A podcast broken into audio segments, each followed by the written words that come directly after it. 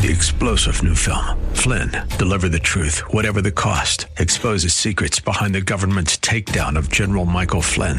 Flynn knew what the intel world had been up to. He ordered the first audit of the use of contractors. This set off alarm bells. He told the truth. He was the most dangerous person for Donald Trump to hire. They had to get rid of Flynn. Flynn, deliver the truth, whatever the cost. Available now. Watch it today. Go to salemnow.com. Salemnow.com. All right, Matt Smith will be here in just a few moments. I was just sitting here checking out my Instagram, and I came across his uh, Instagram site, Matt Wildside. And I, I, I know you can't see it, Russ. We can put, you turn my mic uh, here. Is this way? There he is, working out. Today is Fit Friday. He's working out. And the uh, statement below it is, "You don't think I got those uh, calf muscles from doing nothing, do you?" well, we'll talk about that when he gets here. I haven't brought you up on uh, what's going on in the uh, the Elswick life. I've been uh, losing weight. I told you I was going to lose weight, and uh, I started I just showed you your Fit Friday uh, Oh, Instagram, nice, nice. Okay. hanging there and uh, doing uh, working the abs, dude. Nice, brother. Yeah, you showed that off. Cool. Yeah, I did. Cool. All right, man. So everybody could see those uh, those real nice, uh, you know, muscles that you got building there. Yeah, I'm hitting it, man. I'm hitting it. I tell you, it's. Uh, Have you noticed cool. how much weight I've lost? It's awesome, brother. Twenty eight pounds now. That's awesome, man. That's awesome. I'm taking Glad off. Now I'm I'm Glad to I'm, hear it. I'm cheating today. Okay. But today we were we Uh-huh. were celebrating here at uh, the radio station because uh, we've made we've made uh, five months in a row of Mm-hmm. uh, getting in as much advertising as we're supposed to, according Nice. to you know the the wonderful people up at the top. I, I love that, man. That's good to hear. That's I'm looking at where. Tell me about this shirt you got on here. Uh, it's from uh, it's from a company called Red Monkey. Uh, they were established in 1995 Red by uh, Tory Pendergrass, and he is the uh, grandson of the famous Teddy Pendergrass. There you go. They're located on Santa Monica Boulevard in Los Angeles, California. And they started off doing uh, guitar straps and uh, watch bands and a lot of things with leather. And then they expanded that into uh, guitar picks, um, uh, hats, and t shirts. Well, it's an interesting picture. Yes, yes. And, uh, uh, you know, I mean, it's a good company. I stopped by there when Is I'm that in a LA. picture that came right out of Deadpool too? Uh, this has absolutely nothing to do with the knew- movie. I yeah, knew. absolutely nothing. I'm just joking, So man. yeah, when I'm in Los Angeles, I stop by there, and um, you know, I, I I like I like going there and visiting that, and you know, Melro- Melrose Avenue in LA is a great place to shop if you wear clothes like mine, you know. Right. But yeah, man, I um yeah I, I hit the gym, man. I mean, I visit. I go to the gym Monday through Friday. Uh, I spend 45 minutes on uh, hard heavy weights Monday, Wednesday, and Friday, and 45 minutes on hard cardio Tuesday and Thursday. Uh, work out with my trainer really hard. And, You take uh, off do that. weekend. Yeah, yeah, I take the weekend off, and uh, Quinn Spencer's my trainer, and he's got a cool little gym um, that actually is is it's it's probably a three minute drive from my front door. I can walk it in fifteen minutes. You Yeah, know, well, that's cool. maybe 20 minutes. Um, and uh, what's happened is there's a there was a church that had set up this gym and put in a basketball court and all these gym equipment, Yeah. and their uh, the church population aged, Mm-hmm. and they lost the youth group that was using that facilities, Right. and so my trainer has that facility now, and so I go over there. And on Monday, Wednesday, and Friday, when we're there together working out, we're the only people there, me and the trainer. And uh, I crank up the music I want to hear, and I, I bust it. And then on Tuesday and Thursday, he has a intense cardio class, and some people will come to that. Uh, but generally, it's me and two or three people. Uh, biggest crowd we've had since the first of the year is me and five people. So that is awesome. I don't have to put up with stupidity at a regular gym. I don't have to hear that crap, you know, Justin Bieber electronic dance music that they play, and you or, know, the- or or heavy rap. I don't have to hear all that junk. I can hear the music I want to hear five days a week. I can work out with my trainer. It's great. I generally walk down to the gym and walk back. Um, so he's been great. Uh, guy's name is Quinn Spencer. He's a phenomenal, personal trainer, does a wonderful job. And then my meal prep is handled by the Clean Eatery of Little Rock. Uh, the guy that runs that is uh, a guy named Ryan. Clean Eatery of Little Rock. Clean Eatery of Little Rock. They have a Facebook page. They have an Instagram page, um, and he he uh, does my meal prep, and they tune in your uh, program for what you're trying to do. You can you can get on a diet. They can make you food if for people that have diabetes. They can put you on the keto diet plan. They can put you on the paleo diet plan. They can put you on a vegan diet plan. Well, that makes it good. If somebody can make it Absolutely. for you, that makes it a whole lot easier to stay Yes. on it. Yeah, and they talk. They can talk to you about you know your weight and your goals and you know what you're trying to do. Mm-hmm. Um, and you know I'm I'm six foot tall. Um, this T-shirt I'm wearing is a small. Wow. These jeans are 30 in the waist. Good. I weigh 174 pounds, and I have 7.5 percent body fat. 7.5 percent body fat. That's good, man. I am in the top one percentile for males my age in the world. Very good. Yeah, all you got to do is put in the work and eat the food. And uh, I, I got a doctor uh, who's great. You know, really takes care of me. Uh, I meet with him once every ninety days. He takes my blood, uh, does an exam, and dials in my food program for what my blood is telling him I need. And he might adjust my uh, the amount of vitamin D I'm taking, or the amount of DHEA I'm taking, or he might raise or lower my multivitamin, or he might give me more omega threes or more fatty acids, or you know something like that. And um, you know, I was doing the keto diet for a while, and he said that keto diet might uh, have a tendency to run up your cholesterol. so he gave well, me yeah. he gave me some niacin, Okay. which is a uh, which was extended release niacin that I took at night. You know, it's just a vitamin over the counter. You know, it gives you kind of a flush feeling. But the extended release I take when I went to bed, and it'd be in my system at night. I never felt it, never had that flush feeling. Mm-hmm. And niacin takes down your cholesterol, and it's just a natural vitamin that can do that. yeah. So uh, yeah, Dr. Paul Thompson, he's a good guy, and uh, I see him once every ninety days. Okay, And so now- between my doctor, my trainer, and uh, my food prep, uh, you know, I'm dialed in. So your doc is he like uh, one of them? You pay him like 150 bucks a month, and you can see him as often as you want. It is straight up concierge medicine. Yeah. uh, he emails me. It's me. a great way of takes doing my your phone calls, medicine. takes my phone calls, returns, you know, texts me, uh, that kind of thing. And you know, they have a recommended workout program that they'll go over with my trainer. They have a recommended meal plan that they'll go over with my meal prep guys. They have a recommended plan that they with my nutritionist. You know, because I mean, I mean, my son turned one year old Saturday. Did you got the card by the way? I did. I told you. I finally got it. Right. So I got 25 years to go before I get that boy out of graduate school with his MBA from Harvard.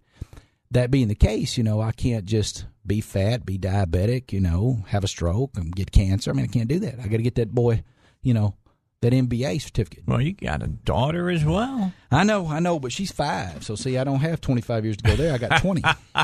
see? So I can't be jacking around, you know, eating what you got in that foil over there because that's straight I up am- poison, my brother. I, I know that it is, but you know I- white powder's I do poison. that every once in a while. you know, white powder's poison. You're Doesn't if about sugar, right? or cocaine Well, or yeah. salt or saccharin or you know sweet and low or if it's a white powder it's killing you If it's a brown powder, it's killing you too. just saying I'm with you. I'm Just not saying. dissing. just But saying. when I every once in a while, I'm going to celebrate, I and I'm celebrating today. I know I, I celebrate man I try to push one more rep out Can let's get one more rep There you go. I, I celebrate by getting a deep tissue massage So what are you? I What are you? What are you benching now? you know I don't know I mean I, I I don't know I just lift until I hurt and can't lift anymore you know I You mean, max out each time. Uh, you know, whatever the tra- trainer's recommending that day or that week. I mean, I'm not going to a gym with a bunch of clowns in their 20s, you know, trying to, you know, show off or nothing. This is strictly a health program. You're not in there with a bunch of guys grunting and farting, huh? No, man, I can read. so, no, no time for that. All right. I don't know anybody at the gym that has CTE. Once I've noticed that they bashed their skull into that other dude across that line on the football field, I head in the other direction. Yeah. Well, I just thought that was a great uh, picture today. Here we can. Oh, yeah. Whoops! I can't show it yet. I just lost it. Where'd it go? Yeah, I mean, I you know, find it again. I mean, you should heat up, hit the clean eatery up for you know, and see if you might want to get some meals. Yeah, I may want to look at that. I really. They might swap you some meal prep for some advertising. Okay, You know, so you're saying uh, Clean. It's called the Clean, Clean, Eatery, Little Rock. All right. so- Clean Eatery Little Rock. They got a Facebook page. They got a website. They got an Instagram. Guy that runs it is named Ryan. Really cool guy. Uh, generally at events, he'll have a Clean Eatery food truck there. He had one at Toad Suck Days last weekend.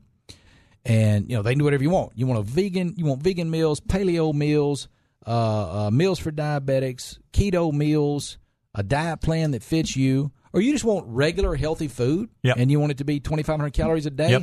You can get that. You can do, excuse me, you can do meal plans that are 10, 15, 20 or more meals a week. They deliver the meals to your house. Will they do? Uh, will they do small meals so you can eat like five times a day? Because Well- that's what I've been doing. They would not exist in the business they exist in if they can't do that. I mean, Okay, that'd be I'm just saying. They brought you a big old plat, That platter, makes platter, sense. platter of food the size of you know Captain America's shield. Then they'd have they'd have to be called something besides a clean eatery. They'd have to be called Chili's, Applebee's. Well, I Ryan's. just tell you, I'm what I've been doing. Waffle House. I've been I've been running between three and five hundred calories per meal, five meals a day, and uh, it's it's working like it's always worked. Whenever Well, I want to lose weight, that's the way I do it. I'll tell you something else that's awesome, and this is what I I do, and and you know you you- you will be shocked at how much better you will feel, and the way it just turns what you eat into pure fuel. Now that being said, I believe that eighty percent of the equation is how much you eat. I think ten percent is what you eat. Five percent is vitamins, minerals, what's in your blood, and five percent is exercise you only really need exercise if you want to build muscle. But I mean, if you want to be uh, small and have a good BMI and a good weight, and you know not be fat and all that stuff, then it's it's it's eighty percent what you, how much you're eating and ten percent what you're eating. But um, that being said, intermittent fasting really works, and this is what I do. Um, I eat my last meal at six p.m. Yeah, that's right. Uh-huh. Uh, you should you should never eat after eight p.m. Never. I eat my last meal at six p.m. I understand you go earlier than that. and I do not eat again until 1 p.m. Now, I generally wake up at 4 a.m. and I will have water and coffee um, until about 11 a.m. And then 11 a.m., I'll have my last cup of coffee with a tablespoon of coconut oil. And then I'll wait until 1 p.m. to eat. Uh, coffee can kick in insulin, so it's not good to mix coffee with food. You need to wait two hours if you have that last cup of coffee before you eat your first meal. 1 p.m., I'll eat that first meal and then I will eat all of my calories that I'm going to consume in that 24 hour period of time between 1 p.m. and 6 p.m. And I do not eat between 6 p.m. And that one p.m. evening and 1 p.m. the following day. And it will shred you out. Okay, so that one p.m. that first meal, lots of protein, of course. Uh huh. All right. Yeah. Do you do it basically with uh, eggs?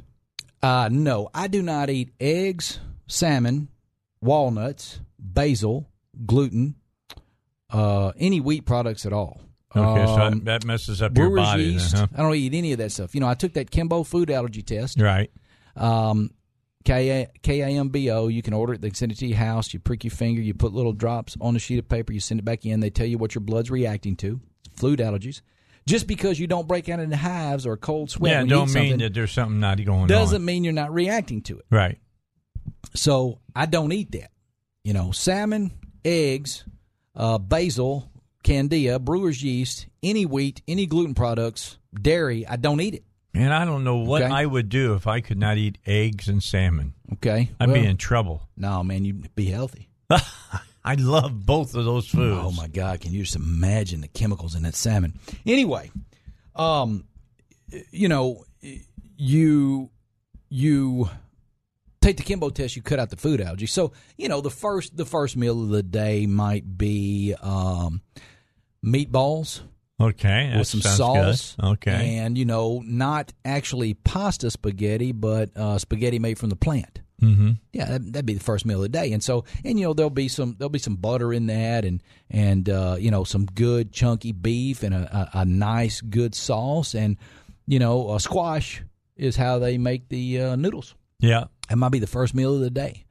Um, you know, you might get some uh, grilled tilapia with uh, grilled asparagus, something like that. I like grilled asparagus. Yeah, yeah. Tilapia is yeah. not my favorite fish. It doesn't have much taste. Well, no, I mean Clean Eatery put something on that to make it taste Okay, good. well, I'm good for yeah. that. Okay. And you know, you've got a healthy sauce in there that doesn't contain sugar or artificial sweeteners or whatever. It's probably got some little protein mix into it. Tastes really good. Um, they've got a dessert that they serve you, and it can be chocolate or it can be almond or peanut butter or something along those lines. But what they've done is they have uh, taken coconut oil, which is just packed full of nutrients that you need, you know, and is a healthy fat that your body burns like rocket fuel. well, see, that's why I like the popcorn at the theater all There you the go. time. And they mix in some seasoning with that to make that taste like peanut butter or peanut butter and chocolate or almond or whatever it is, so that you can get a dessert that doesn't contain sugar or flour or any of the bad things you need. All right. You don't need. We'll come back. We'll talk further with uh, Matt about this. I didn't know he was a walking encyclopedia about eating.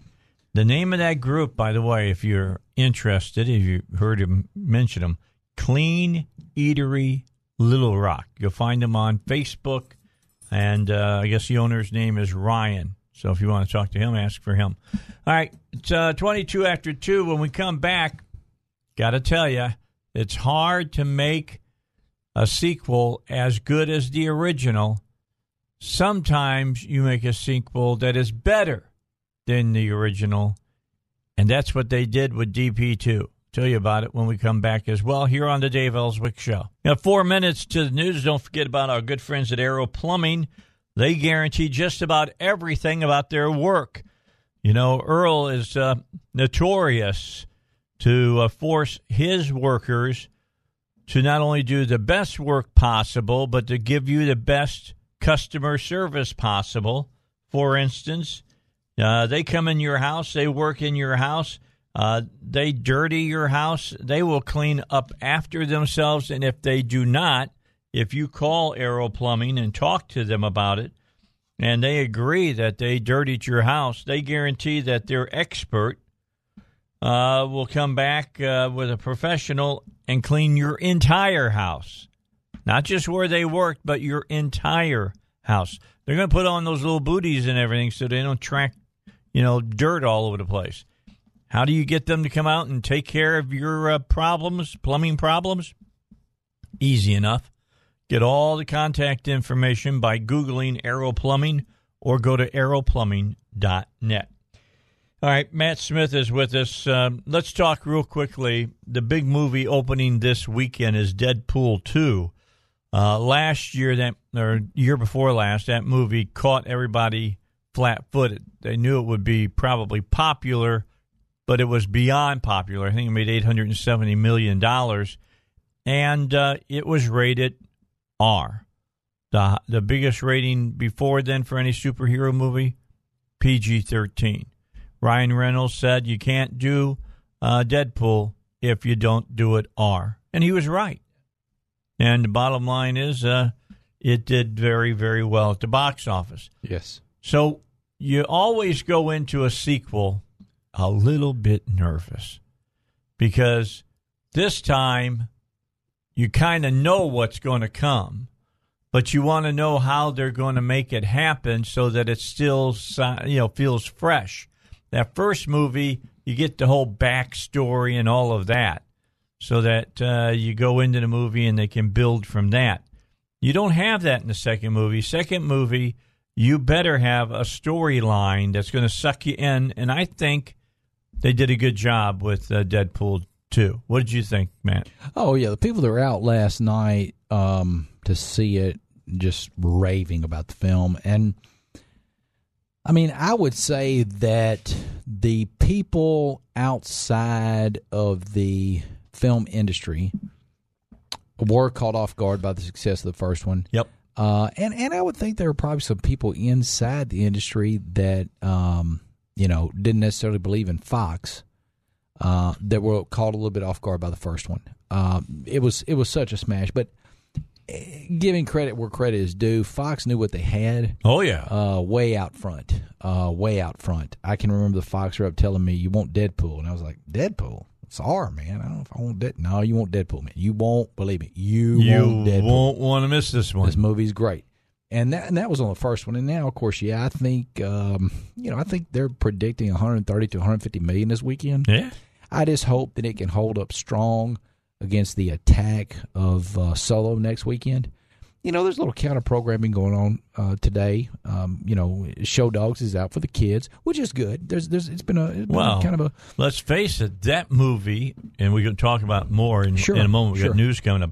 But let me just tell you right now Deadpool is not for your kids. No, okay? It no. is not. No. I can't strongly say it's not for No, your kids. no, no. More coming your way after the news. Back with you on the Dave Elswick Show. Don't forget about Safari Pets. Stop over there this weekend. Check them out.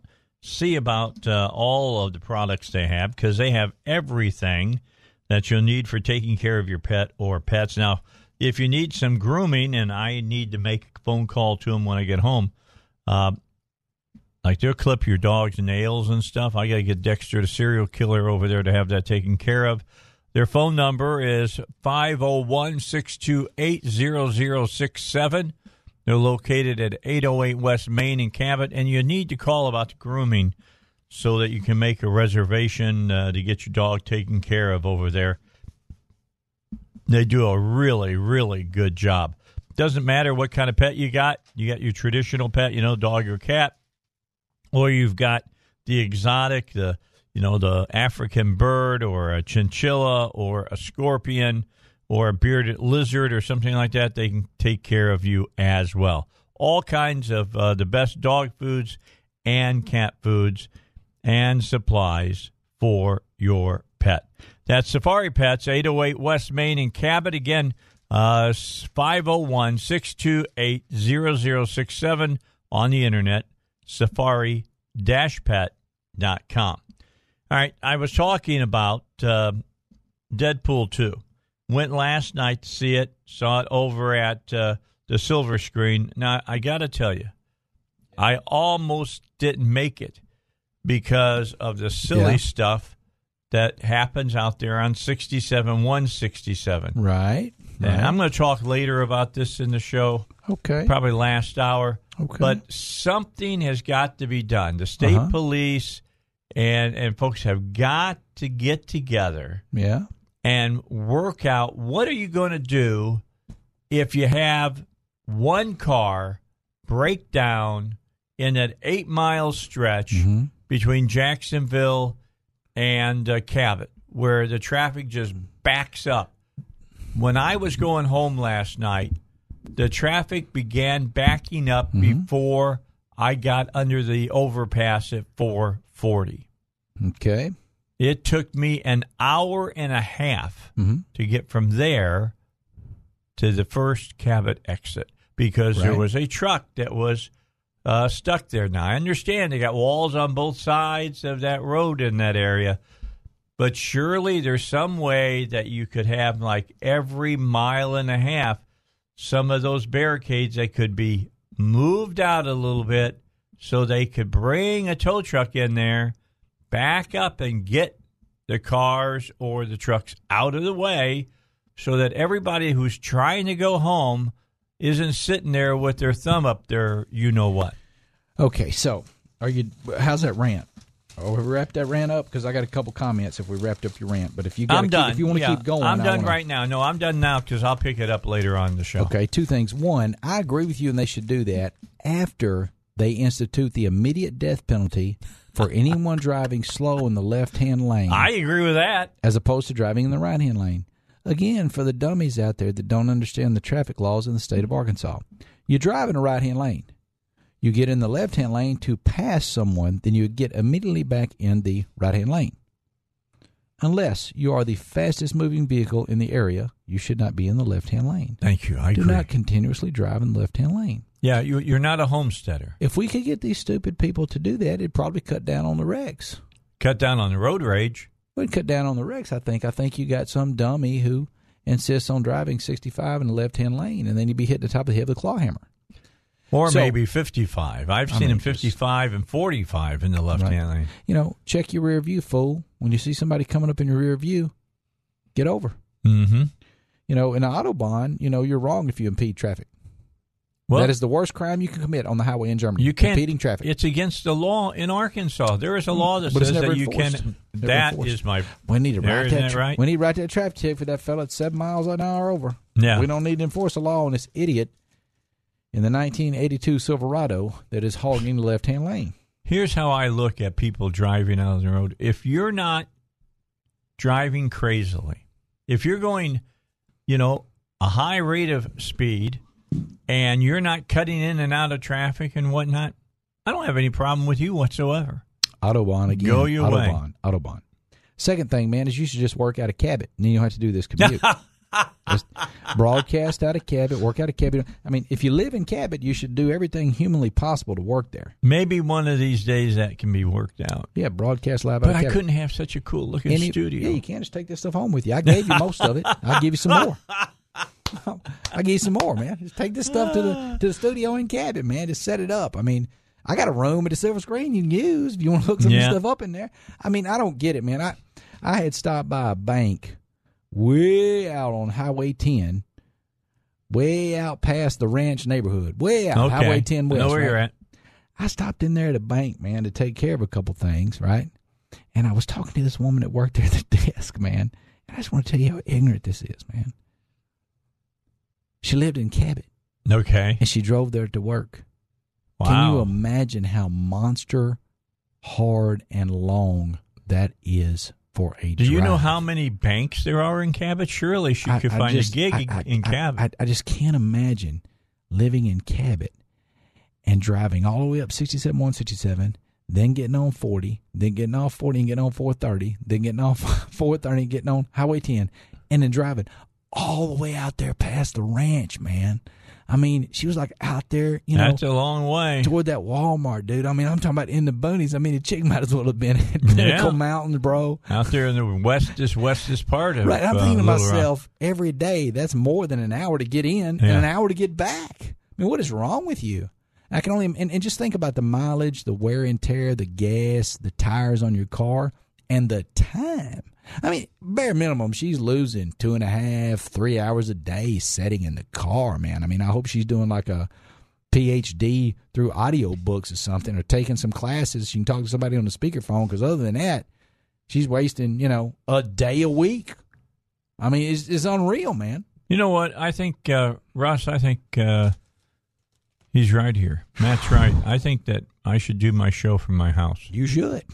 Here he comes. There's no reason for you to. come up here. Unfortunately, that would mean that I would have to drive an hour to get to the studios if we move the studios. No, no I to just Cabot. all I need is just a Comrex. That's I all could he do it. needs. I could do it right from my house. you can still work out of that office right there, man. If you feel like you need to be in this building, and then you can be right here. yeah, We can Why make not? it, we can make that work, brother. Like, do you live upstairs? On What the do you 10th think? You live upstairs on the tenth floor or something, Russ? Are you just walking I'm just down? are you, looking are you just walking downstairs from like the tenth floor or something, Russ? I mean, do you live like in the same building?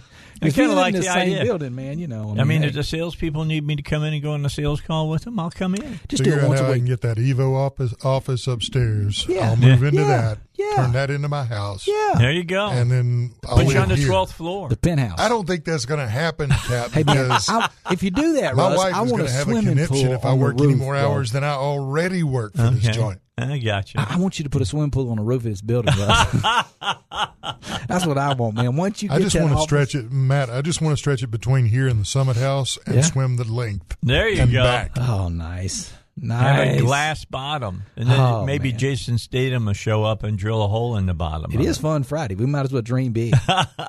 Big old swimming pool on the twelfth. Did you see? Did you see that one about the professional where he's the hitman That was a great Bronson film. That was the- a great film. and he he put he put the hole in the bottom of the pool That was, that was a, that sucked was a, the guy through the that was a great little movie, man. That, was that was a fun little action it was. pick. It, was, a good movie. man. I like the guy. I mean, he's Yeah. one of my Yeah, action heroes. He'll good. be he'll be here this He's summer good. in the Meg. Oh, that's an awesome movie. That movie's The gonna be, it's gonna Big. do a lot of business, man. You think you think you know Brucey 10th. was big in Jaws? August tenth.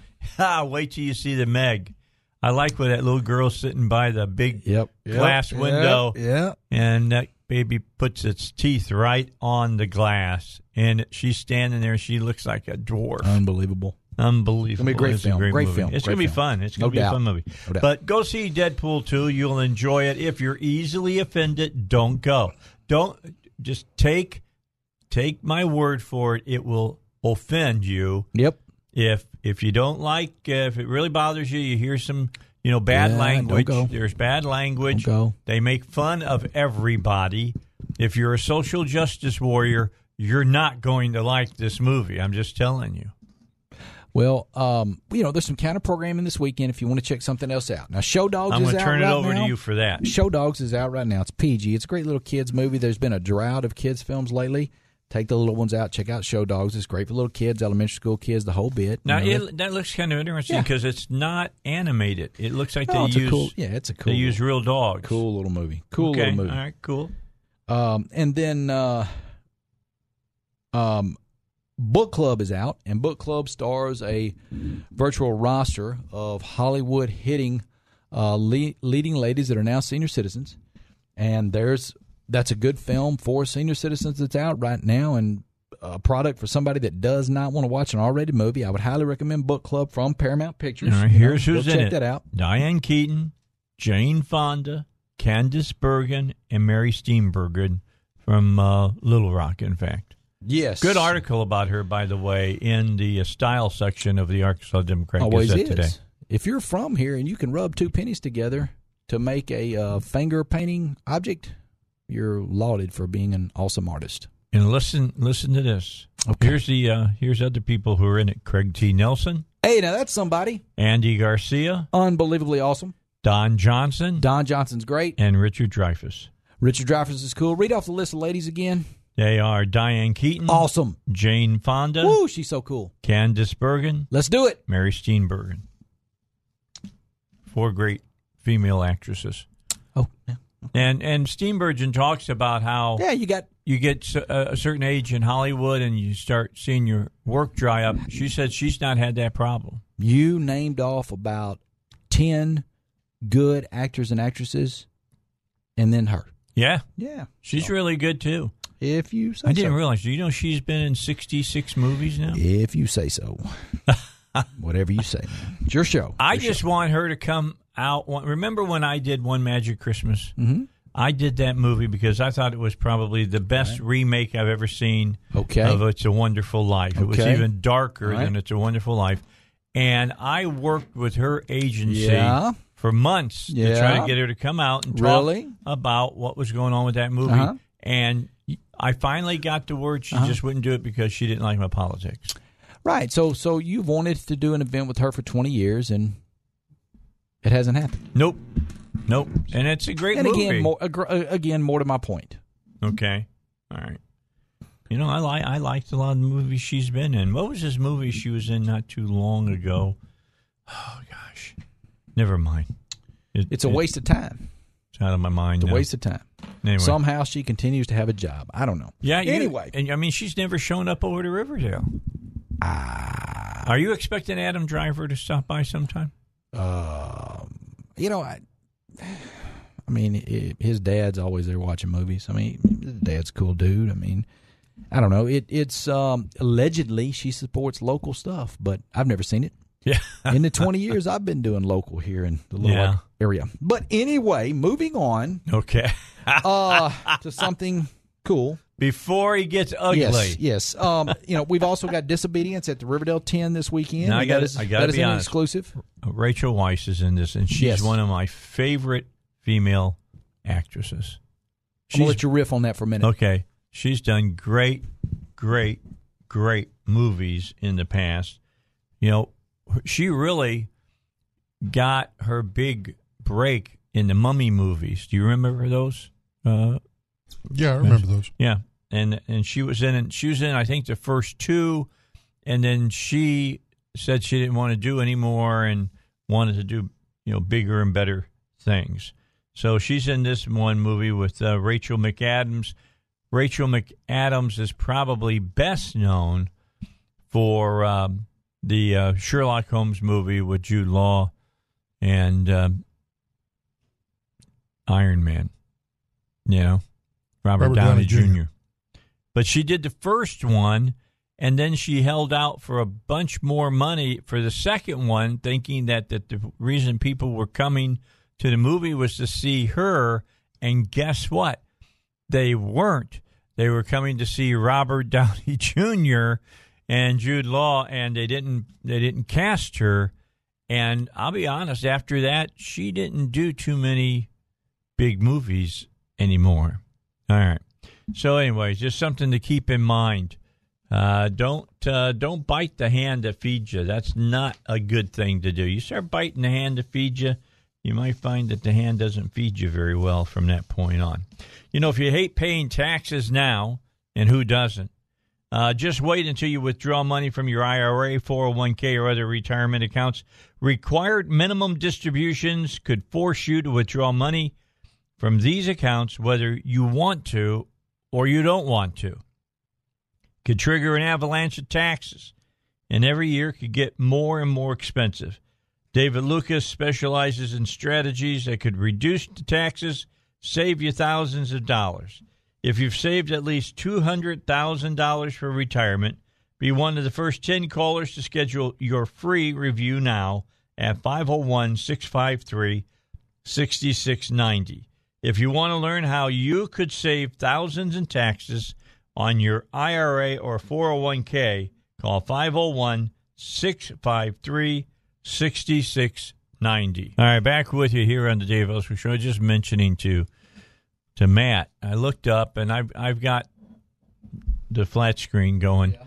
Okay. Now okay. that shooting happened at what ten o'clock our time. Russ? Oh, it happened this morning. Yeah, about Okay. ten o'clock. Where- where There's at? still wall to wall trouble. Uh, Where at? Uh, it's in uh, Santa Fe, Texas. It's outside Okay. Houston, about thirty-five What- miles what's, outside. What's the details on it, real They've, quick? they've had several news conferences from out What's of there. the- Is what's, what's going the- on, and they could the- keep going back for more news conferences. What- what happened? right. That's all they're Seventeen-year-old student killed ten uh, other students today What was he armed with? with a shotgun. a shotgun. They sawed off a shotgun. He did not have an assault rifle. No. So he already had he had possession of an an, an, an he had possession of a legal rifle that he made illegal Right. because he cut the barrel back. but it wasn't legal for him to have it because he was under 18. Yeah, well, that's true. So if we had had it in place, and I'm just just riffing for a moment, but I mean, you know, I'm not as hip to these things as you are because I had a cousin who had a class 3 firearms license.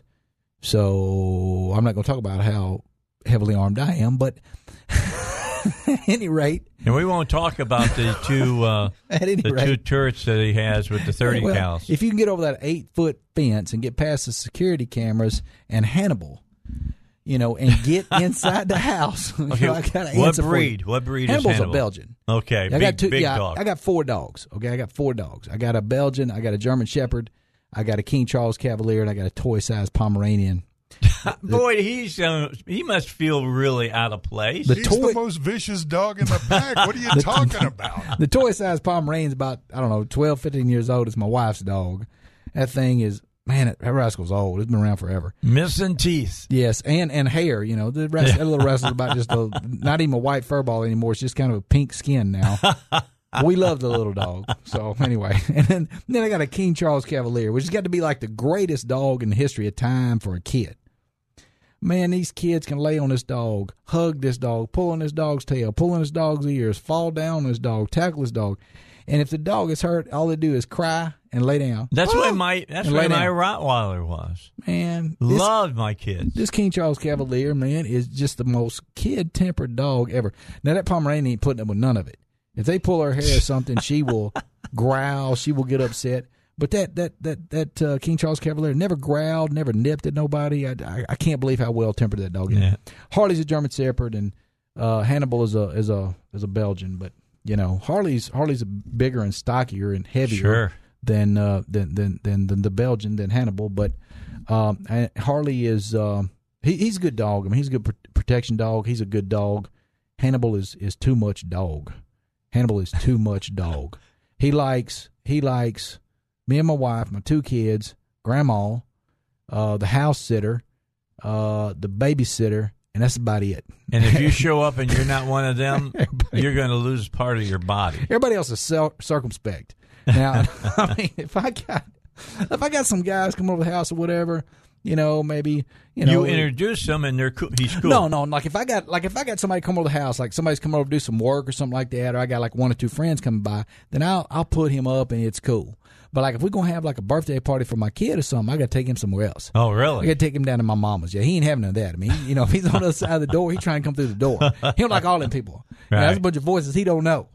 So he, he, he's really just too too much dog. Really, I, I, you know. So, how many pounds of food does it eat a week? Oh man, they they they they they put it away. Them yes, I know. it away. Yeah, now, I can now, only imagine. that little old, uh, you know, that King Charles Cavalier might be, I don't know, fifteen pounds, and you know, Pomeranian eats it- two bowls. yeah, I mean, it'll eat a little, it'll eat a little, you know, a handful. like two handfuls of, of dry dog food. Feed that King Charles Cavalier every day, and the Pomeranian eats chicken out of a can, a little old small can of chicken. It's oh hell, it ain't even as big as your palm. I know. you know. I mean, it's just I it know. ain't much. I understand. But anyway, anyway, I, anyway, but big dogs what- eat big meals, man. whatever. You know, I, I just believe that fences and dogs and alarm systems and cameras work. I mean, I believe they work. I mean, I really do. I really do. Not to say you shouldn't have a weapon. I mean, if that's your choice, but I believe those other things work. You know, of course, you got to arm your alarm if you want it to work. You don't need to be one of those people that arms it two weeks out of the year when you're on vacation, and you need to arm the thing when you go to work. Okay. And anyway, you, if you leave the house, go out to the movies, you got an alarm, turn the alarm on, turn it off when you get back. I mean, you get a remote now, just touch the remote like unlocking your car key. Anyway, All right, keep your thoughts. Okay, right, I'm sorry, Keep man. your I got thought. off track. I got on the dogs. I got off track. li- We'll listen to. We'll hear more about this when we come back here on the Dave Elswick Show. It's a Friday, a fun Friday. We got more movies to talk about. We got Matt for another half hour. Then we're going to talk about the Little Rock Comic Con at about three thirty-five. Stick around. A lot more coming your way. All right. So Matt Smith is here. He's got four dogs. So here is here's the the make or break question okay, for when you have dogs. okay, I want to have a, a Rottweiler again. Okay. My wife is against it, not because he's just a big dog. I mean, Right. a, good sized Rottie is going to weigh somewhere between 125 and 140. yeah, they're beautiful, And and they're, and they're Beautiful dogs. great, great family dogs. beautiful dogs. But here's the problem. After they've eaten, they drop about a five megaton load out into your yard. That's true. And somebody, somebody's got to clean that up on a regular basis.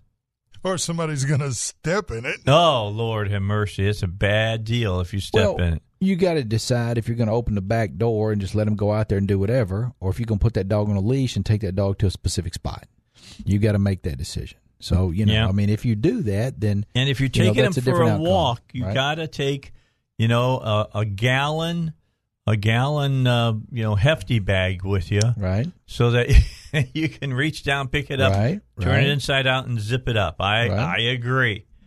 I I remember I used my Baron was my first uh, Rottweiler. Loved that dog.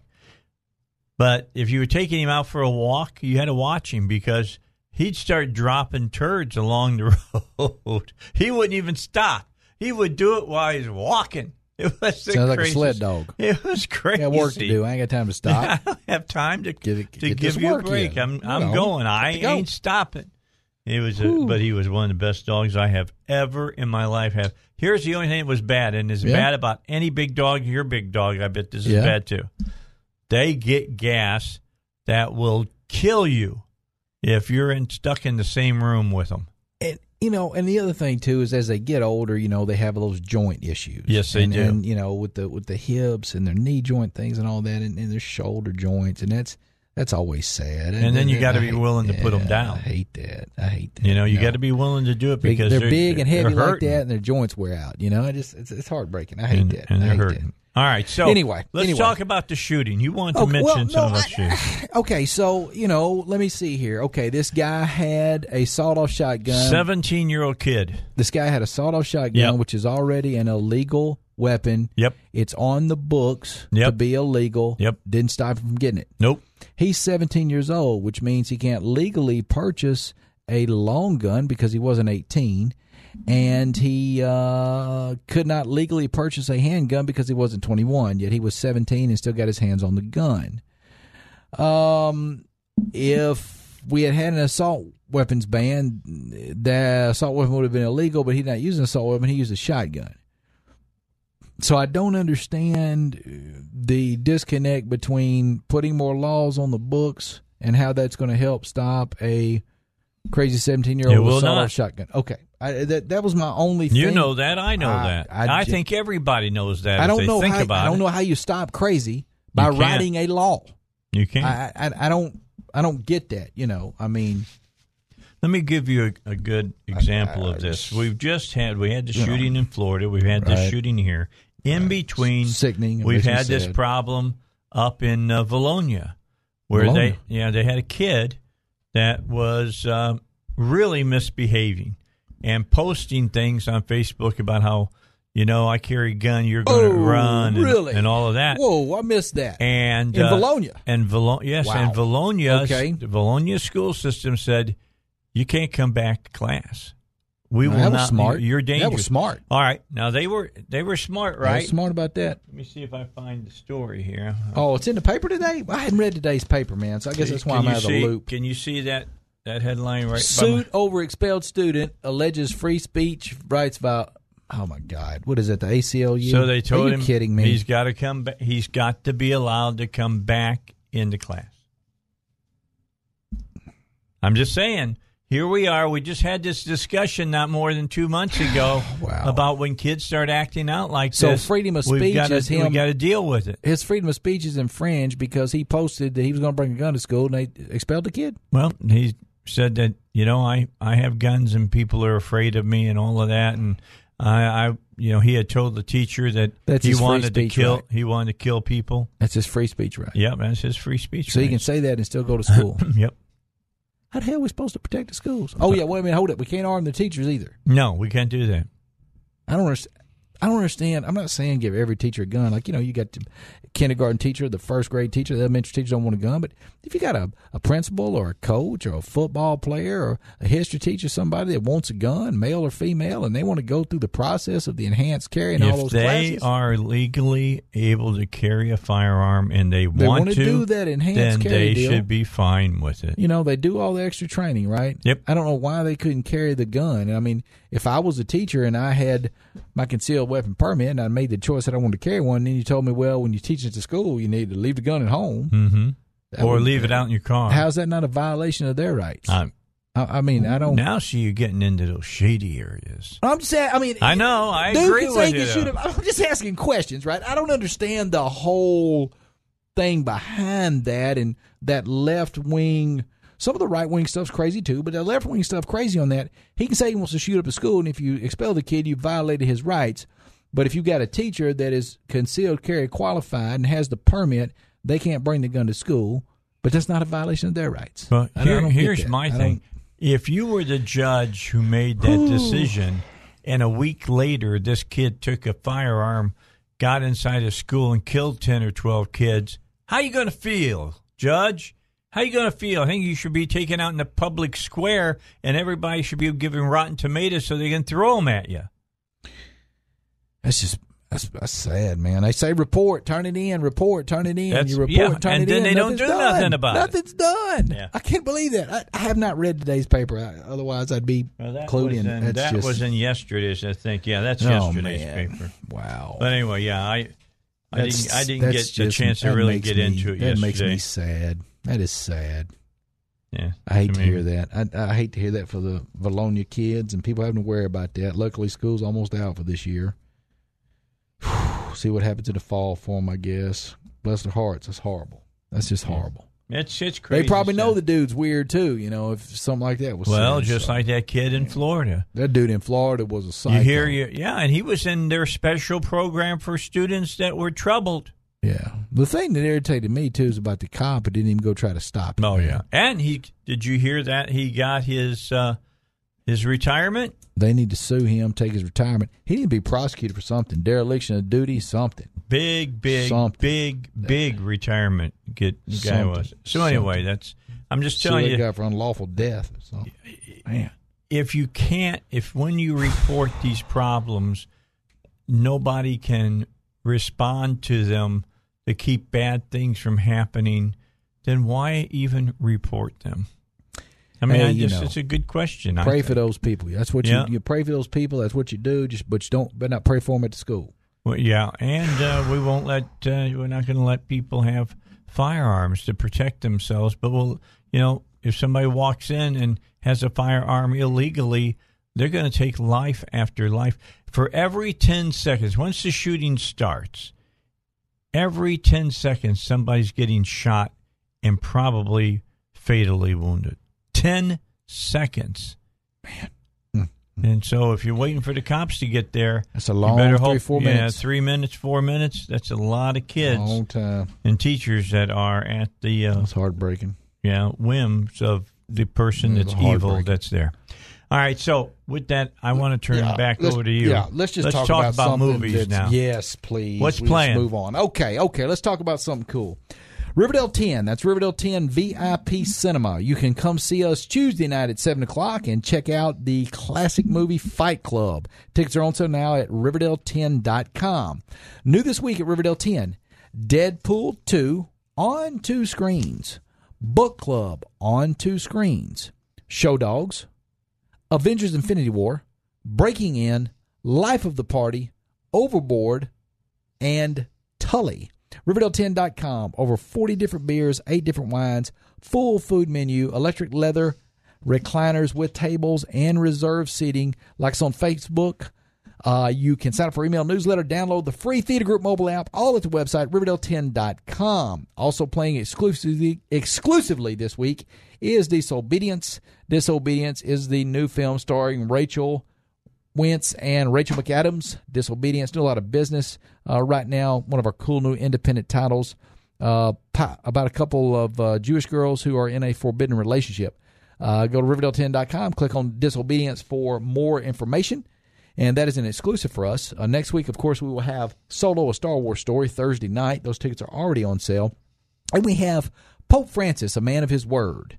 Uh, that starts next week too. Uh, that'll be an exclusive for Riverdale. It's a cool documentary about the Pope, and it's got a Thursday night show. Those tickets are on sale as well at Riverdale10.com. Now, if you're down in Dave's hometown in the big city of Cabot, Arkansas, That's right. Cabot, Don't forget it.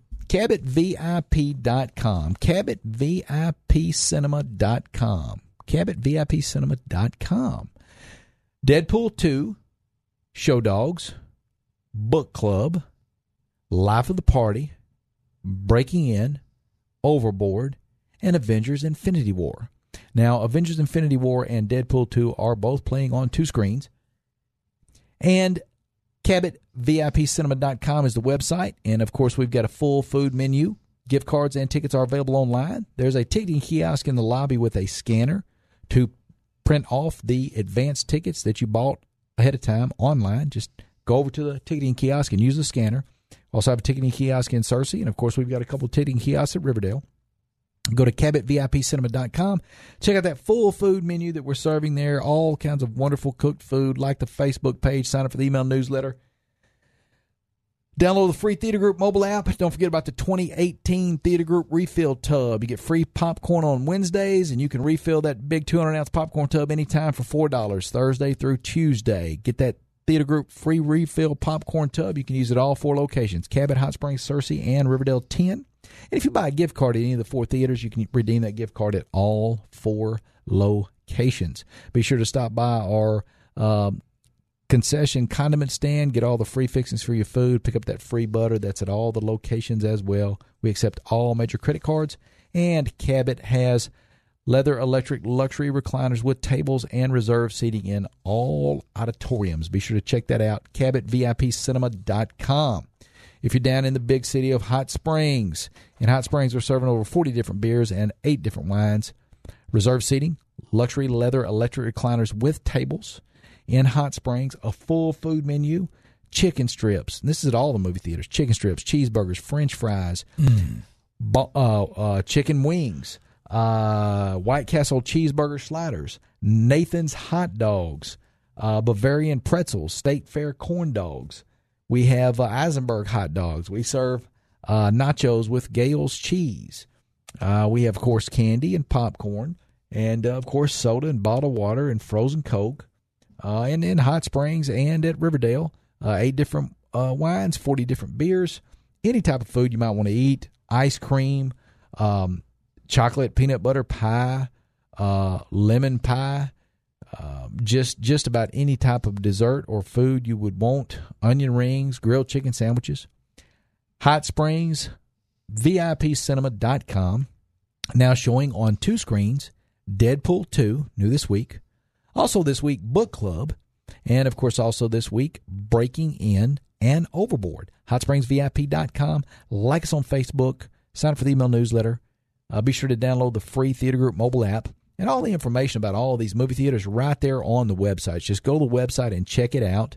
Um, get that mobile app. Click on menu to see the full food menu. Uh, now, of course, in uh, Hot Springs uh, and in Cabot this summer, we'll have uh, movies on Monday and in Searcy. We'll have movies on Monday and, and Tuesday mornings. Uh, doors are going to open at 9.30. Movie's going to start at 10.30. Uh, during this movie, it's our summer family film series programming. Uh, you get in for just $2 per person in Searcy. Uh, it's $4 per person in Hot Springs and Cabot. Uh, during the movie, soda is only a dollar and popcorn is only a dollar. Visit hotspringsvipcinema.com for a full list of the movies. It'll be 10 movies uh, this week, uh, this summer, uh, one movie every week, starting the first Monday in June. Visit SearcyCinema.com for the movie listing there. Hot Springs VIPcinema.com and Cabot VIPcinema.com for those features and showtimes. Um, all summer long, Hot Springs will have regular movies starting at about 11 a.m. And all summer long, Riverdale will have regular movies starting at about 11 a.m. That starts in both locations at um, on on Thursday the 24th, next Thursday, a week from now. And in uh, Cabot at Searcy, we'll have 2 p.m. afternoon matinee showtimes. Some showtimes may be around 1 p.m. Uh, every afternoon uh, starting a week from today. Uh, if you're down in the big city of Searcy, it's searcycinema.com. We're showing Deadpool, Show Dogs, Avengers Infinity War, Breaking In, Life of the Party, A Quiet Place, Overboard. We're also holding over Rampage, Truth or Dare, I Can Only Imagine.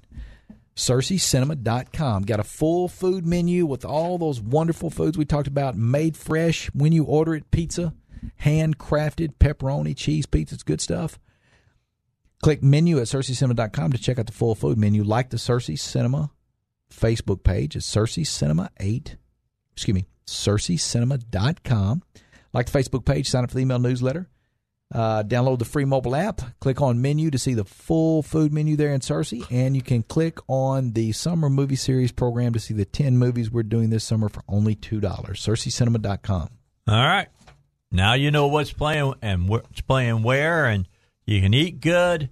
You can uh, get something to drink. Can get free butter on your popcorn. It's a great place to go. Any of the cinemas uh, that uh, Matt uh, owns and and runs. So Dave Elswick show. Don't forget about Holland Bottom Farms. Let's talk about strawberries just a moment. Strawberry season will not last much longer, uh, and the way people are buying them up, they're, they're going like hotcakes.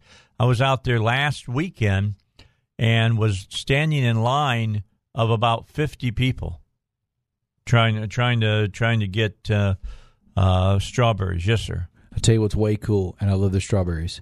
Okay, because Yeah. I go there and buy them. Yeah, This year, man, they had a van over by the Kroger on yes, Chenal. yeah. Over I don't know if it's I don't know if it's, I don't know if it's still over there or not, man. It's But there. Is it there today? yes. Dude, I'm going there when I leave. All here. right, there you go. Because I've been stopping by there and buying those strawberries. Oh my God, kill me now! They're, They're the good. greatest strawberries of all time. They really bro. are. They're like crack. Oh, they are telling so you. good. They got like this huge box, man, for like seventeen bucks. Yeah, Well, five quarts. Dude, my family been going through a box a week.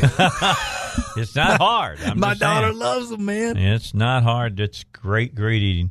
Uh, yeah, they got uh, several uh, satellite uh, places up in Searcy on uh, East Race Street, right across from the hospital at the Conoco station. You'll find the van there. Uh, you'll find one at Chenal Parkway and Kirk, right across from the Kroger That's here the in spot Little I Rock. keep hitting. Yeah. Yes, yes. That's where yes. you The need to guy's go. got a fan load. It's great. Yeah, great place to go. And that's a Holland Bottom Farm strawberry. It's the best strawberries. I'm just telling you, seriously, and you're hearing it from Matt as Ever well, in the history of time. that you'll ever put your lips on. That's Holland Bottom Farms. All right, we continue here on the Dave Elswick Show. Just about a minute and 15 seconds left here with Matt Smith. He's got to get back to work, and he works hard at all of these theaters, making sure to keep you all happy. When's the big meeting uh, for uh, Cabot? That's going to be Monday night, and I, I tell you, man, I've just been. It's been awesome. The Cabot Chamber of Commerce has been awesome. Uh, spoke to the city council on Monday the seventh. It was they were so they were great. Um, mayor was real nice. Um, there were a lot of people on the council. They asked a lot of really uh, important questions, questions. very important questions, relevant questions. They were very nice and polite about it. Um, Cabot has been a a a pleasant experience for me. Um, you know, I, I I wish some other cities that I do business in were were that pleasant. Um, there seems to be a progressive, forward-looking, business positive mindset at the city hall in Cabot, and I'm hoping we'll get that in Searcy after the election in November because we don't have it now. All right, we're out of time, and uh, of course, the uh, billboards for Cypress running for mayor again are keep the progress going. All right, Matt, thanks for coming in. Thank I- you. We'll see you in two weeks. Riverdale10.com. All right. Did you know that it's been 10 years? I didn't realize it had been this year, this long. 10 years since the uh, Little Rock Comic Con has gotten started uh, here in the Little Rock area, and there's some pretty cool things that are that are going on this year. Guess who they got coming in, uh, Russ? Uh, WWE. Fillion, maybe? WWE Larry Lawler is going to be there. Yeah, Larry Lawler is going to be. Larry there. or Jerry? no, it says Larry Lawler. That's what I got. So, and uh, Timothy Lim, somebody who we know very well, is going to be over there as, Yes. as well. Now, it could be Jerry Lawler, too, because there's a very famous WWE guy by the name of Jerry Lawler as well. The King. Who? Yeah, the king. Yeah, is Mike on line one? No, he's on line two. Okay, let's pick him up here. Hey, Mike, how are you? Is it Jerry or is it Larry? Larry. It is Jerry the King Lawler. There we go. Okay. I'm gonna. Ha- I'm gonna have. To, I'm gonna have to get on Shane Stacks. He said. Uh, said Larry here.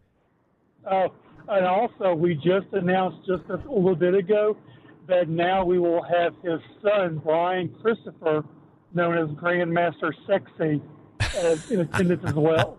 Great. Now that's awesome. So, so not just one Lawler, you're going to get two Lawlers, basically. Yeah, I'm sure he is. I, I, I this is going to be awesome. This is going to be awesome. Go ahead and, and pop Shane on too, because he's he's going to join us here on the He's air here. Uh, a- as well. Is he is he on with us right now? Hey, Shane. I'm not hearing him.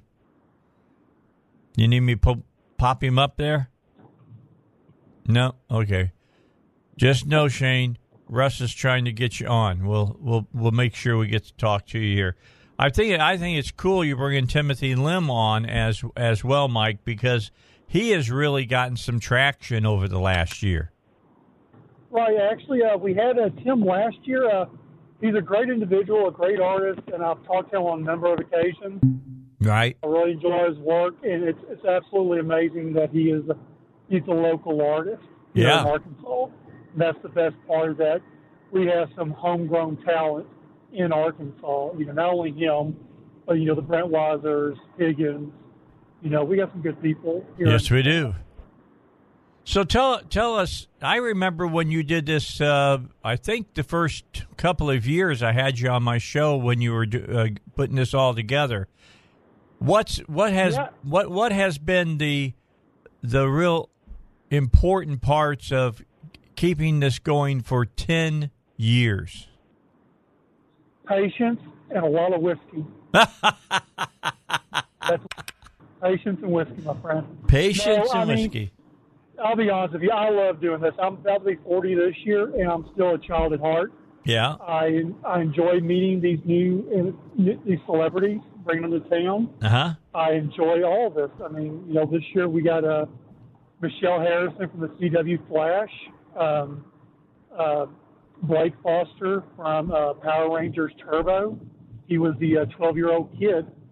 And, you know, this isn't our first year bringing in guests. This is actually our first, our fourth year bringing them in. And it's paid off a lot in the long run to have these guests come in. They brought in a lot of foot traffic. And, you know, ever since we moved from the Little Rock area to the Ben- event center, Uh huh. it is actually, I mean, we left the La Quinta Inn at like 450 people were in attendance, and our first show at Benton had doubled. Wow. And then it, then it doubled again, and then doubled again. So, I mean, it it's out there. I mean, you know, we're getting a lot of foot traffic in the door. A lot of noise is being made out there about us, what we're bringing in, you know, what we offer. And, you know, the one thing about us is, is that, you know, you know, we're, you know, we, we were local. We were, you know, a mom and pop organization that started 10 years ago. And back then we were it. There was nobody else doing this. Now, you know, now everybody wants to do it, but, you know, we, we enjoy, we encourage everyone to, you know, try it out, see if it's their cup of tea and if they can, you know, enjoy doing it. And, you know. Now, I, I was, we were talking last uh, week on the show.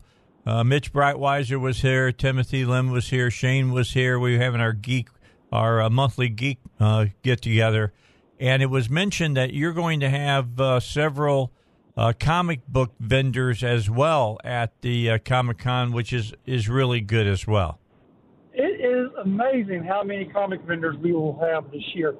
Last I counted, I know for a fact we got plus booths of comics, which is tremendous in our 10 year history because usually the most we had was maybe like five to seven booths, you know, and that was it. But now we have 15, you know, dedicated for sure that, you know, we'll have, which is, you know, if you're looking for comics, you're looking for a comic show. for once, we you know, say we're going to have a lot of comic dealers. You know, wow. from year to year, it, it, it varies. You don't know what you're going to get and we got a lot of fresh vendors coming in. We got guys coming from Chicago, we got Georgia, East Tennessee, Oklahoma, wow. Louisiana. The word is getting out there that Arkansas is in the con game. All right. Hey, so, hey, Shane, you're with us now. I'm sure you're listening in. You were really excited about all the comic book vendors that were coming in.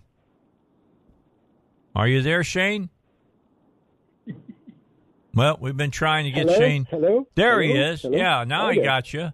That was my fault that time because I muted myself because I'm at the office. Uh, yeah, first of all, I, be- I beg your humble forgiveness for the Larry versus Jerry Lawler. I was I was multitasking like crazy whenever I connected you up with Mike today. So that's okay. Uh, sorry about that. Yeah. That's all right. But you're excited about all the comic book vendors. You were really uh, going off on this last I, week. I, I am, and I'll, I'll tell you why. Because uh, Comic Con, the term Comic Con has been co opted over the past 10, 15 years into meaning a pop culture event. Uh, so a lot of the people that were heavy into comic books that got the whole thing started have kind of get, been getting edged out a little bit. You know, when I was walking into Little Rock Comic Con last year, this guy I didn't even know, we were walking in together and he goes, Do you think they'll actually have comic books here? Because I go to all these Comic Cons and there's less and less comics. And, it, and as Mike said, 15 vendors. That's a lot of comic book vendors. Uh, but in addition to that, there'll be a lot of other vendors as well, not just comic books. But yeah, I'm very excited to see that uh, Comic Con is actually going to have a lot of comic book vendors. That, you know, call me crazy. Yeah. Hey, Mike, how many how many vendors uh, are going to have collectibles to be bought? Um, the rest of our vendors are going to have a selection of collectibles, uh, toys, um, and I get, you know, we get the occasional, you know, person that, you know, does hand makes items and stuff of that nature. We'll have a few of those there as well. Mm-hmm. I mean, the rest of them, you know, we got about right around 60 booths or 60 dealers, artists, guests. Oh, cool. All together. So you're just thinking 15 of them are just comic books, or 15 to 17. Then the rest of them is, you know, we got cosplay organizations. We got an organization out of Kansas City called GI Joe the Finest. We have we even got a local Walgreens uh, girl going to be there named Jessica, going to be there set up doing the Red Nose event. So, I mean, there's going to be all kinds of stuff to see there this year. Uh, this sounds yeah. This sounds really good, Mike. You've done a lot of planning for this year. How about people dressing up as their favorite characters? Are going to be any competitions?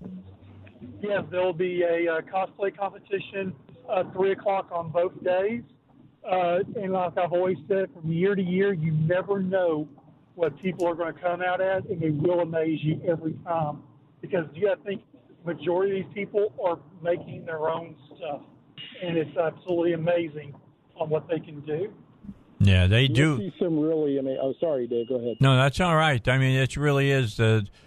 I mean, I I I used to watch that cosplay show on uh, Sci-Fi. These are people that do it professionally, and it's really amazing how much money people uh, drop uh, to make those uh, costumes of their favorite comic book or anime character uh, come to life at, at one of these events. They they spend a lot of time. I, I'm Uh, actually buddy. going to premiere my cosplay tomorrow. I've been working on it for for several years. Actually, I'm going to premiere it for the first time tomorrow. Really? Uh, What are Yeah. you going to come as?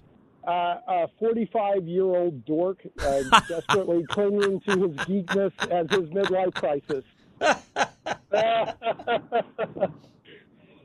I got and that. then, um, and then also, I'd like to say, you know, we do do an, an extra event now. It's called uh, the VIP experience at Dave and Buster's in Little Rock with the celebrity guest. So for fifty dollars, you get a weekend pass and a night pass Saturday night, and you get to go hang out with a celebrity guest, eat, drink, and play as well. wow. Yeah. Now, you only We had a few of those left last week. Well, you only had eight of those left last week, Mike. How many? How are you still? Do you still have? I'm, How I'm down to you six left? now. I'm Okay. down to six. All right, so Mike, you tell my listeners now if they want to come to this, you know, what's the cost? What's the times? Where exactly is it located? If they want one of these VIP kinds of passes, where do they get that? Can they go online and get it? Do they have to call in and get it? It's all to you now, my brother. You tell me everything they need to know. All right, everyone, y'all can find us on Facebook as Little Comic Little Rock Comic Book Con, and then also um, LR Comic Con at our website. Uh, the online ticket sales closed at three o'clock. That does not mean you won't get a ticket. Just come to the door with cash in hand or a credit card. Uh, Ten dollars per day, fifteen for the weekend, and we will still have the extra set of VIP passes available at the door as well, and those are fifty dollars. Um, we'll be open from uh, 9 to 5 Saturday, 10 to 5 on Sunday. Okay, so you know it's amazing to me when you look at like, and I, and I know on scale this is nothing like San Diego, but on scale this is nothing like San Diego on cost either. San Diego can break your bank when you go to it. Absolutely. I mean, it's Just to get in, just to get in the door, it'll break your bank. Yeah. I mean, seriously, we're talking big, big money. Here you have the opportunity to go out and see Jerry Lawler, see his son. He's going to be there. Did I? You you said somebody's going to be there from The Flash. Who is it again? Uh, her name's um, Michelle Harrison. She plays Nora Allen, which is Barry's mom Okay. on the Flash TV show. And then, like I said, Blake Foster from Power Rangers Turbo. He was like the 12 year old kid who morphed into an adult. He'll be there as well. Um, Jerry Lawler, I meant to say, uh, he will actually be a Saturday only. Okay. From 10, 10 to 3 only. He'll be participating in an event down in Hot Springs Saturday night.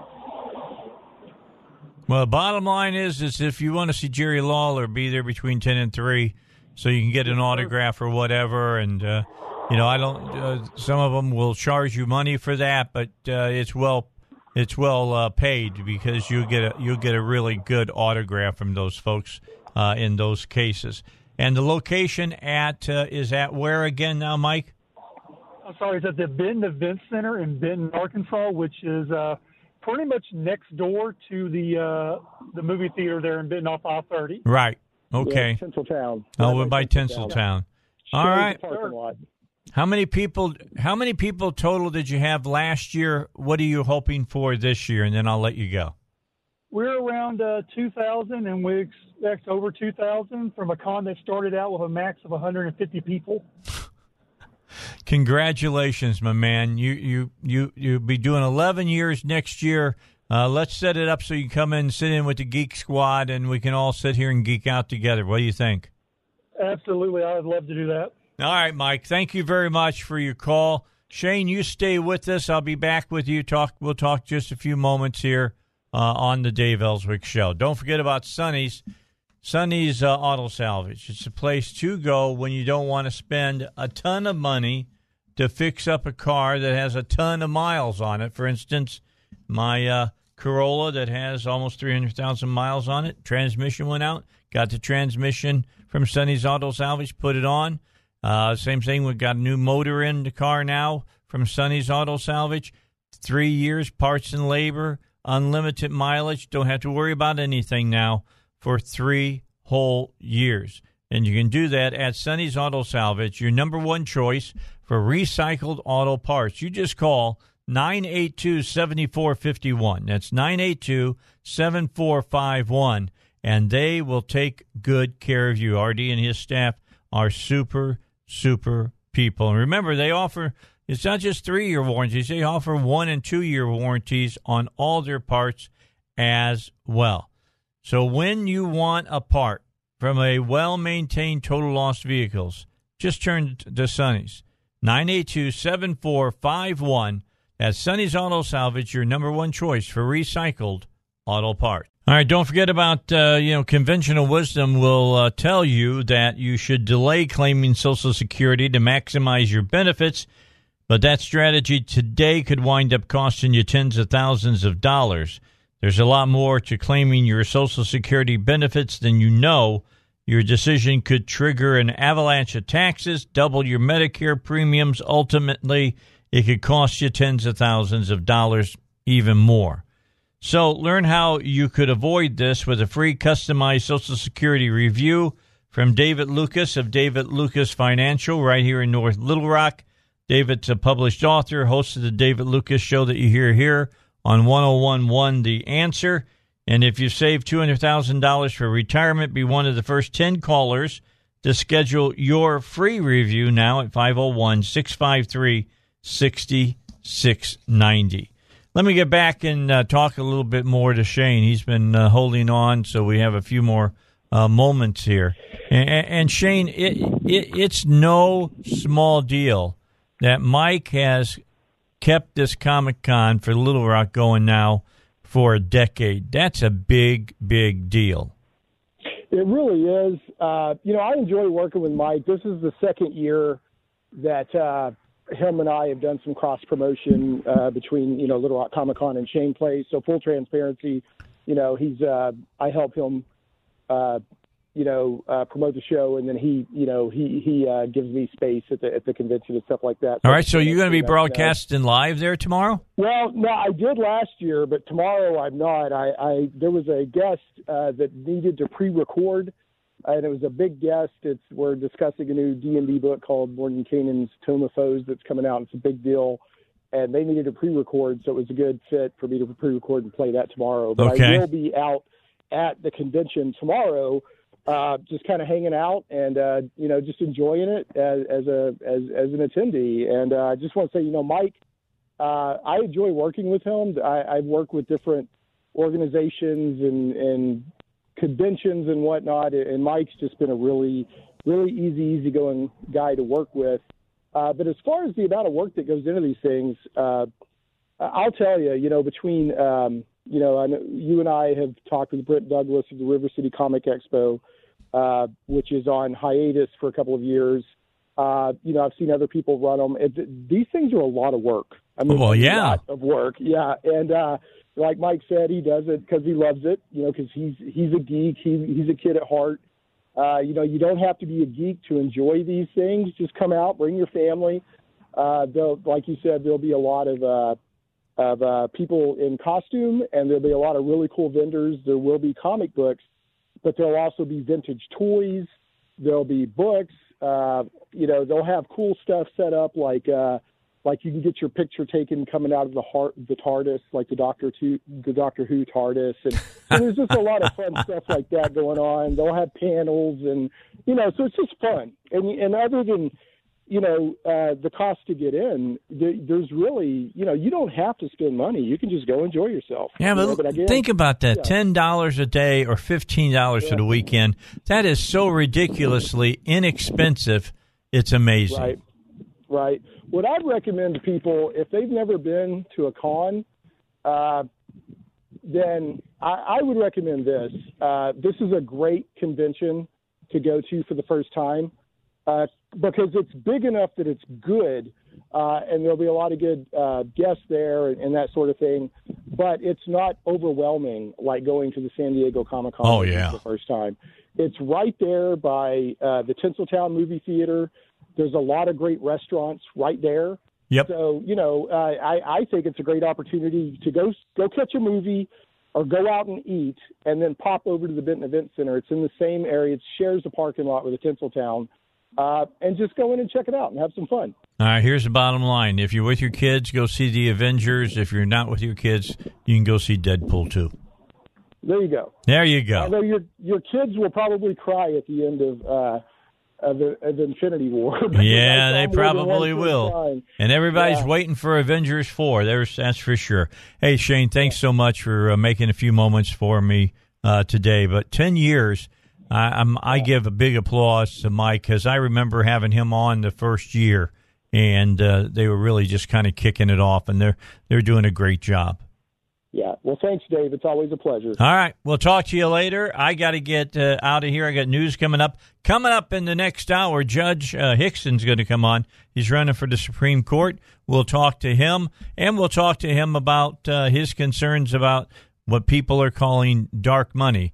They got more concerns than I do, but that's that's neither here nor there. We'll talk about it when we come back here on the Dave Elswick Show. Into the four o'clock hour, we go on a fun Friday, and it's good to have you along for the ride. Some of you now are heading home for the weekend.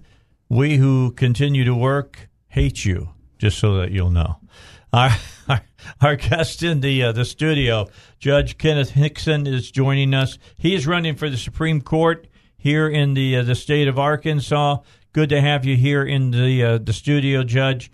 And uh, I guess first question's the easiest always, and that is why the Supreme Court? What was it about the Supreme Court? I mean, I know it's the the number one court in in the state, but uh, that's a big deal. That's a big job. Uh, Dave, first of all, thanks for the, for the invitation to be here. Sure. I appreciate it very much. And, and you're you're exactly right. The Supreme Court is a big deal.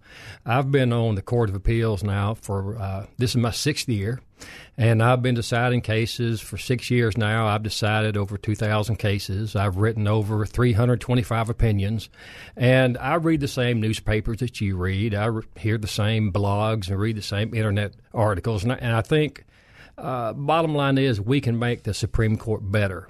And I think with my experience and uh, what I've done the last 30 some odd years, uh, I'm the person that can make it better. Okay, you want to make it better. Better how? Well, uh, if you look at the experience that I bring to the table, again, I've I, have decided all these cases. I've got the uh, what I've learned the last six years since I've been on the Court of Appeals. I, have learned really what judges can do and what they can't do. and I guess the category would be judicial restraint. You know, we can't we can't just substitute our opinion for what a jury does or what a judge does below. Uh, pretty, we have pretty small parameters of what we can do and how we can do it. So, what I've learned the last six years is that we have to obey the rule of law. We can't be what everyone says judicial activists. That's kind of a magic word these days. And we just have to follow the law and uh, and let the law takes us uh, take us where it needs to go. We can't substitute our personal opinions, our our personal preferences, and change the results that way. And if you look at some recent Supreme Court opinions, and I, I am not going to name any specific opinions. Well, you and I can't. But I I think uh, again, if you just read the articles, you know, I, I don't think anyone is out to get the Supreme Court, and there's been a lot of articles in the newspaper the last six months or, or 24 months.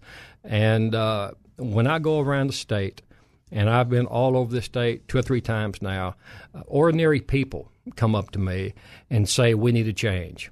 And the buzzword that I hear is that the Supreme Court has become too political uh, what does that mean to individual people? I, think individual people have individual interpretations of what that means. But but what it means to me is that a, a court, a Supreme Court, cannot be result oriented. You've just got to read the cases, you've got to read the facts, read the law, and regardless of what you personally want to do or what your philosophy is. You, you've just got to go where the law and the facts take you. And that's what I've been doing the last six years. All right. Let, let me ask about this. I I want to talk it talk about it in generalities. Here's the the, the key here. As I talk to uh, Judge Hixson, I I'm I'm going to talk to him about several different issues. However, he's going to have problems answering anything specifically because there's there's never any telling when if he got to the court that that specific issue might not end up in the court before him. So he can't uh, get himself set up so that he have to recuse himself from a case because he had said something uh, to me on this show. That's right. There was an article today, I believe, in the Democrat Gazette editorial or something that kind of went through the rules on when you need to disqualify or have to disqualify yourself. And Justice Brown has written an article on it. So I'll go as far as I can, but but I'm not going to cross that line. All right, if that's fair enough. A, uh, we had a press release sent to us today, and I wanted to ask you about it because the Attorney General Leslie Rutledge is calling on the General Assembly to fix the initiative and referendum process here in the state. And one of the things she says is only proposals that I am confident meet the Supreme Court's stringent tests are approved. Now, the Supreme Court being the Arkansas Supreme Court, and this was decided in the Lang and Wilson cases from 2016. After I approve the language, citizens must spend a great amount of time and money gathering the required number of signatures to have their proposals placed on the election ballot by the Secretary of State. At this point, opponents on the proposal can ask the Arkansas Supreme Court to strike it down. In its review, the court does not consider my initial approval of the proposal, but instead takes a completely new look at the language because such challenges occur very close to the election. Proposals rejected by the Arkansas Supreme Court often still appear on the election ballot, adding further confusion for Arkansas voters. This is not the best process for Arkansans, he says, and the legislature needs to do something about it. Would you agree with what she's saying? I, I have not read the article or heard what she said, but but I would agree with the the timeline. I think if the Supreme Court is going to strike down a ballot, uh, typically because it's ambiguous, is the phrase they use.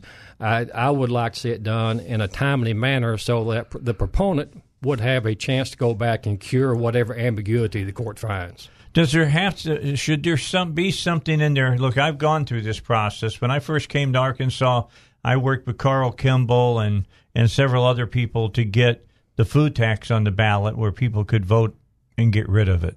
Uh, it took us quite some time uh, for, at that time, uh, Pryor was, if, if I remember correctly, was the, the AG. And it took time for him to tell us that the language, the title of the particular initiative was okay. And it's kind of a blind process because the AG say this is not clear enough. And you ask questions, well, what should I do? And they're not really forthcoming about what they think you should do to be able to meet the requirements for them to give the okay. Well, the Supreme Court has always held that they are not going to give advisory opinions, whatever you want to call advisory opinions, and, and I can understand that. Uh, when I've I looked at a ballot title recently. I don't know if it was the medical marijuana uh, ballot title. Uh, I don't recall exactly, but it was almost a page long. Yes, and I, I, I remember talking to my wife. Said this is supposed to be a ballot title.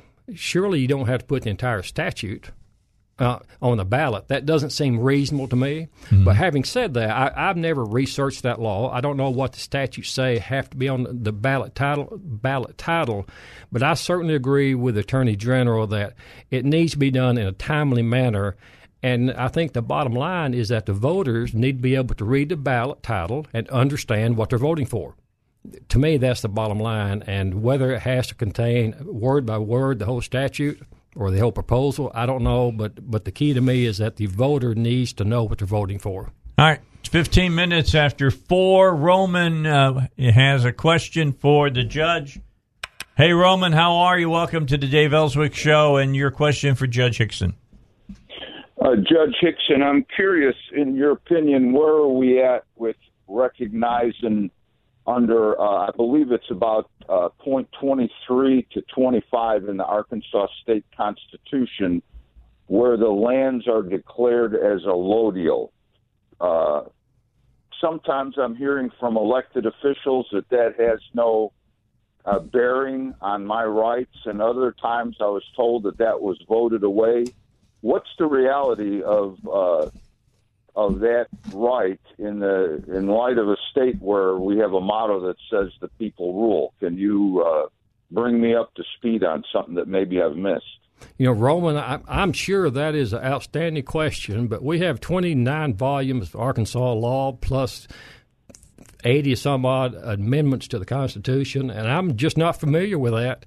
Uh, if you could give me a hint on what exactly you're referring to, I'll try to comment on it. But off the top of my head, I'm I'm not familiar with that particular section. Well, under under the Declaration of Rights, sir, it it gives uh, Arkansans uh, the privilege of having land from God and without regulation. Is the notion of what the allodial tenure means. We are one of three states within the several states that has this declared right. And uh, from what I have gathered over the years of watching various land right groups and the various t- attacks on the ability of people to own land and use land uh, as they wish, it seems like the legislators have constantly uh, written state code, state, you know, enabling legislation that circumvents this right. And one of those matters is annexation. And uh, around the state, there are various activities that are going on that a municipality, based by the uh, support of the municipal league, and of course the enabling legislation, says that cities can uh, absorb uh, land without consent of of the of the population. That sort of seems to go against uh, the initial consent clause of rights and then the allodial tenure. Now, whether I've made that any more clear for you to, you know, make a comment on about, you know, is that particular right alive? I mean, it is the state constitution would people in times past have amended the Constitution to say we don't need this right? I appreciate your comments there. You know, the, the, the general, the, the, two general categories there. One is annexation, which typically happens when a larger city wants to gobble up a, a smaller city or uh, land out in the county that is not within uh, any municipal boundaries. The, the other area which has come into play is the concept of uh, eminent domain. Uh, I practiced law for 30 years, and I, I, represented several people in eminent domain lawsuits against highway departments, cities, and states, and and that is always a fight. the the The right of the government to take private land. You know, their Constitution says that. Uh, if it is a sufficient public purpose that it can be taken for just compensation. The fight, the initial fight, is whether it is in fact a public use and whether it, it should be a public use.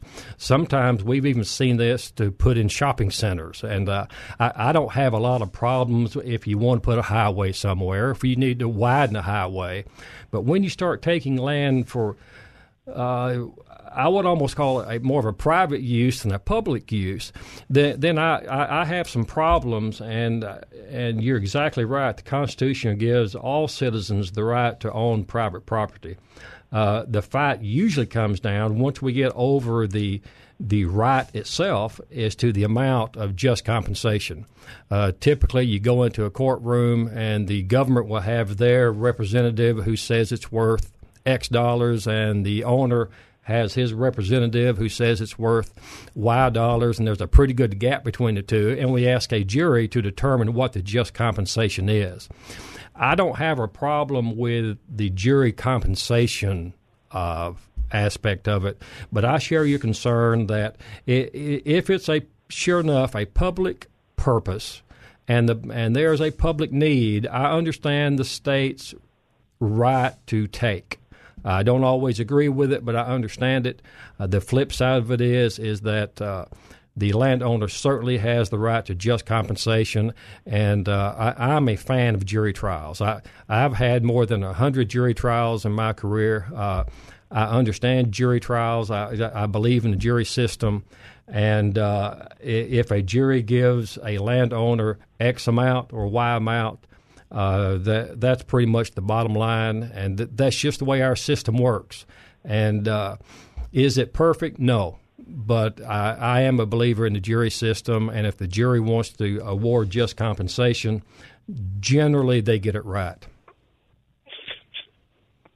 Well, I'm I'm a, a, agree. I'm a, uh, I'm sad that we have gone from the simplicity of a state uh, constitution to the way too many enabling statutes that rob people of their right and property. And uh, with you going to the Supreme Court, uh, should you be so elected, I, I hope that if there's anything that you take with you from this moment, is how important it is to make things simpler. And of course, that's not your job at this point, that's the legislator's job.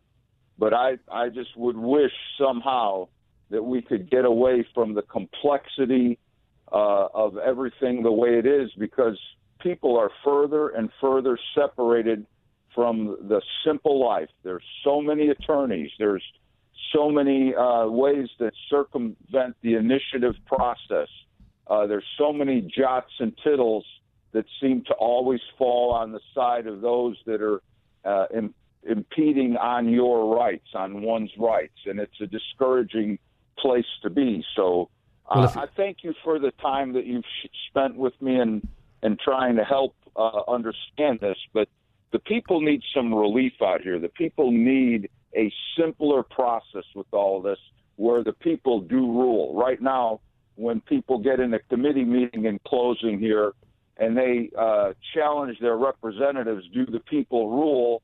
And about the Constitution, uh, the legislators look at you like a deer in the headlights, and that's a dangerous place to be, I think. Well, Roman, I'm not going to argue very much with anyone that uses jots and tittles because that that tells me that they know what they're talking about. All right. Roman, thanks for your call. Let's take a quick break. It's the Dave Elswick Show. Our guest, Judge Kenneth Hixson. He is running for the uh, state Supreme Court. You have a question? 8230965 is the number to call. Uh, here we go. We're back on. Let you know. All right, we're coming up on news uh, in two minutes. I told you we'd be up for news in a minute, two minutes. Uh, Judge uh, Kenneth Hixson is with us. When we come back, we'll take up uh, he's been, I think, the secondary most outspoken person uh, dealing about these groups are from out of state and bringing in and buying up ad time on on television. I think it's kind of interesting that that uh, Goodson, you know, tried to shut down the TV ads, and these people are still running their ads on radio. Did and, you know that? Sure, and uh, I've not seen her lawsuit, but I think she picked two or three stations around the state. So you still have the cable networks, and you still have the mailers, and you still have the push calls.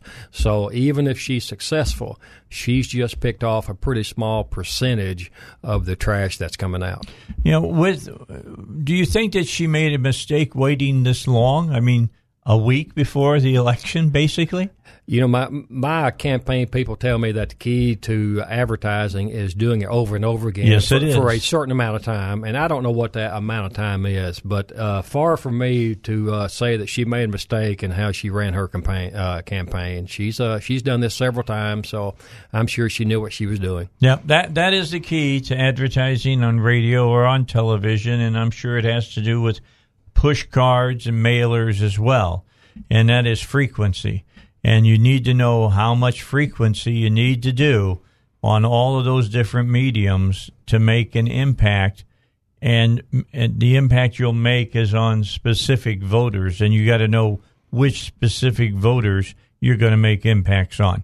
We'll come back. We'll talk more about that. We'll take your calls. 8230965 is the number here on the Dave Elswick Show. All right, we got uh, another 25 minutes with the judge here. Judge Kenneth Hixson is with us. He is running for uh, Supreme Court. Uh, he'll be on your ballot. If you haven't voted already, you've got until Tuesday uh, to cast your ballot, and I hope that you'll make time to do that. Uh, early voting's been, I think, a little bit thinner than what we've seen sometimes in the past, but it could be that everybody's waiting until the day of uh, the election to go out and to uh, use their right at the polls. I'll uh, I haven't yet. I intend to do that tomorrow. It'll be open in in Cabot tomorrow. I'll go vote tomorrow. Uh, Judge Hixson has been uh, outspoken about the money that's been spent excuse me, in this race, uh, Courtney Goodson has been targeted uh, during this race by uh, some PACs that are out there, and they've spent quite a bit of money uh, making different statements about her character, uh, things that have happened in, in the past. I don't know what's true. I don't know what's not true, to be honest with you on that. I, I can tell you, though, that uh, just here in the in the recent past, one of these groups spent two hundred thousand dollars on television, and that kind of money can can make a big difference. Judge, why don't you talk a little bit about you know what worries you about this? Well, I've been told by my uh, uh, my campaign folks that it's over a million dollars now and closing in on two million, and and I've got a couple problems. One, uh, it concerns me that if we don't somehow curtail the dark money, are we going to eventually give up our right to elect judges? You know, there there are two ways to select judges. Some states appoint judges, like the federal system. Uh, there's still a handful of states that elect judges, like, like Arkansas does. I've received uh, the past two weeks so many phone calls from uh, people I know and some people I don't know uh, complaining about the dark money. Uh, the question I hear more than anything else the dark money came out against me for this one case opinion that I wrote two years ago. It was a 5 1 decision, fairly ordinary decision in, in uh, the legal world, uh, where we overturned a conviction because the state introduced some evidence that was improper we didn't have any choice but to overturn it and send it back for a new trial to whatever county it came from. I, I really don't know what happened when we sent it back. It was a five to one decision, and the uh, Judicial Crisis Network has uh, dragged me through the mud and said I'm soft on crime because I had the uh, wherewithal to overturn a criminal conviction. Uh, the audacity. Audacity. And, and, and, and what I tell these folks is, you know, six years ago, I put my hand on a Bible and I swore to uphold the law and uphold the Constitution. And maybe in Washington, D.C., the Constitution and the laws are uh, technicalities. That's the word that the, uh, the network said, that we overturned it on a technicality. But I, I want them to hear it from my mouth that in Arkansas, the Constitution and the rule of law are not technicalities. That's what separates us from the third world countries. Uh, we, we, we, everyone, Republicans, Democrats, Independents, Green Party, we all have a right to a fair trial under the Constitution. And this Judicial Crisis Network comes out and says, we want you to uphold the rule of law. We want you to uphold the Constitution. But when it's not convenient, they're willing to throw the Constitution and the rule of law under the bus and call it a technicality. And to me, that's very frustrating. Uh, the Court of Appeals, all 12 of us, we work hard and we try to do our job every day. And uh, we uphold the law and we uphold the Constitution. And it's offensive to me for a special interest group out of D.C. telling me that our Constitution and our rule of law is just a technicality that they can do away with. Okay, so let me ask this question then. Is this not about personalities? Is it more about these groups want to see appointment of judges instead of elections of judges? Is that what you think that you're trying to move the state to? I, I think they would uh, rather have elections because that. Uh, I think that they believe that they can put such one sided commercials on TV that they can drive the public to the type of judges that they want on the bench. Uh, and I, I, think that is a dangerous precedent because what, what I'm afraid will happen if you go back to the election in 2016 between uh, Chief Kemp and Justice Goodson, it was a very nasty uh, That's an understatement. That's an understatement. But now the same people, it's the same two groups, the uh, Judicial Crisis Network, and they've come back and they're doing the same thing to me now. Now, if you look back at 2016, coming out of that election, there was a pretty good cry from the public and part of the legislators to do away with elections altogether and appoint judges like we do in federal court and some other states.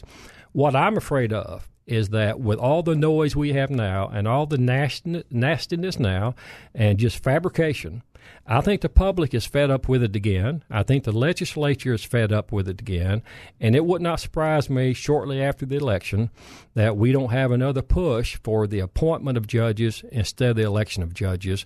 And I don't think that's what most Arkansans want. But I would say that if we can't control the dark money, and we're going to let them pollute the airways the way they're doing it now, perhaps elect uh, appointment is the way of the future. Uh, I would be against that, but I think that would not surprise me if the public is, does not demand some solution. Well, on this dark money, and dark money meaning that we don't know who the people are that are parts of these groups, and they're given X amount of dollars to these groups to do whatever it is that they're doing and for whatever reason that they're they're doing it. Uh, I mean, the the Supreme Court has seemed to fall pretty strongly in favor of these people to have the rights that they have to go out and to run whatever ads they want to run. Is that am I correct? You are correct. It goes back to a, a, United States Supreme Court decision two or three, four years ago. Citizens United, yes, I think is is the case, and they said that corporations have rights of free speech. I think that was the bottom line of what caused all this mess. And once a person or corporation has basically the unfettered right of free speech, then when they go after public figures, which we are now because we're running for public office, they have to prove, or a plaintiff has to prove actual malice in order to stop it. And that is a very high burden to prove actual malice, intent to do harm. And they, they know what the law is. I mean, the, these are special interest groups from Washington, D.C. They've got the highest paid attorneys. They got the people with king size brains on their side. They know how far they can push. They're not going to step over the line, but they're going to push it every chance they get. And uh, ordinary people like me, ordinary people like you, is virtually impossible to fight them. So the bottom line being Goodson was able to stop this with the use of a, of a judge that put a stop to it. Uh, it, it would seem to me that from what we've seen from the rules of the Supreme Court, she shouldn't have been able to stop it. I mean, I don't understand what was the what was the reasoning. Do you know what the reasoning that the judge was to to put a uh, you know a, a, delay on it, basically? Well, the the the standard, the, the, legal standard to get a temporary restraining order is Thank that you, you, have to show the likelihood of success, and maybe substantial likelihoods of, of success on the merits. I'm, I was not there, and evidently he found that she had a substantial likelihood of success to show that they uh, that she could show actual malice.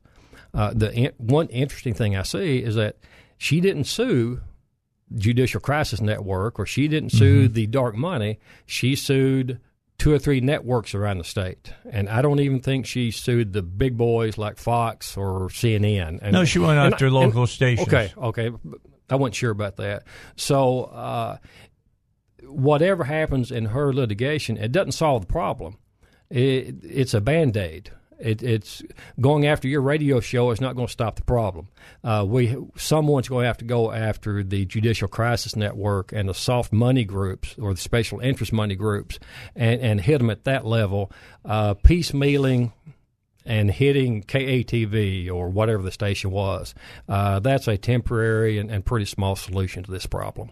All right, a few more questions, and then we'll be finished with Judge Hixson. He's made himself available uh, this afternoon. If you have another question, 8230965 is the number to call. 8230965, quarter to five here on the Dave Elswick Show. All right, we're just down to a few minutes left. Uh, Judge Hixson is here in the studio with me. Vance is in Jacksonville. And uh, Vance, your question for the judge.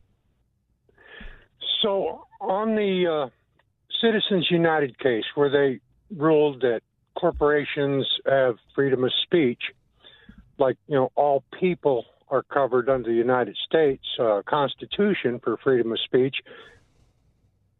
but don't they restrict political speech in church?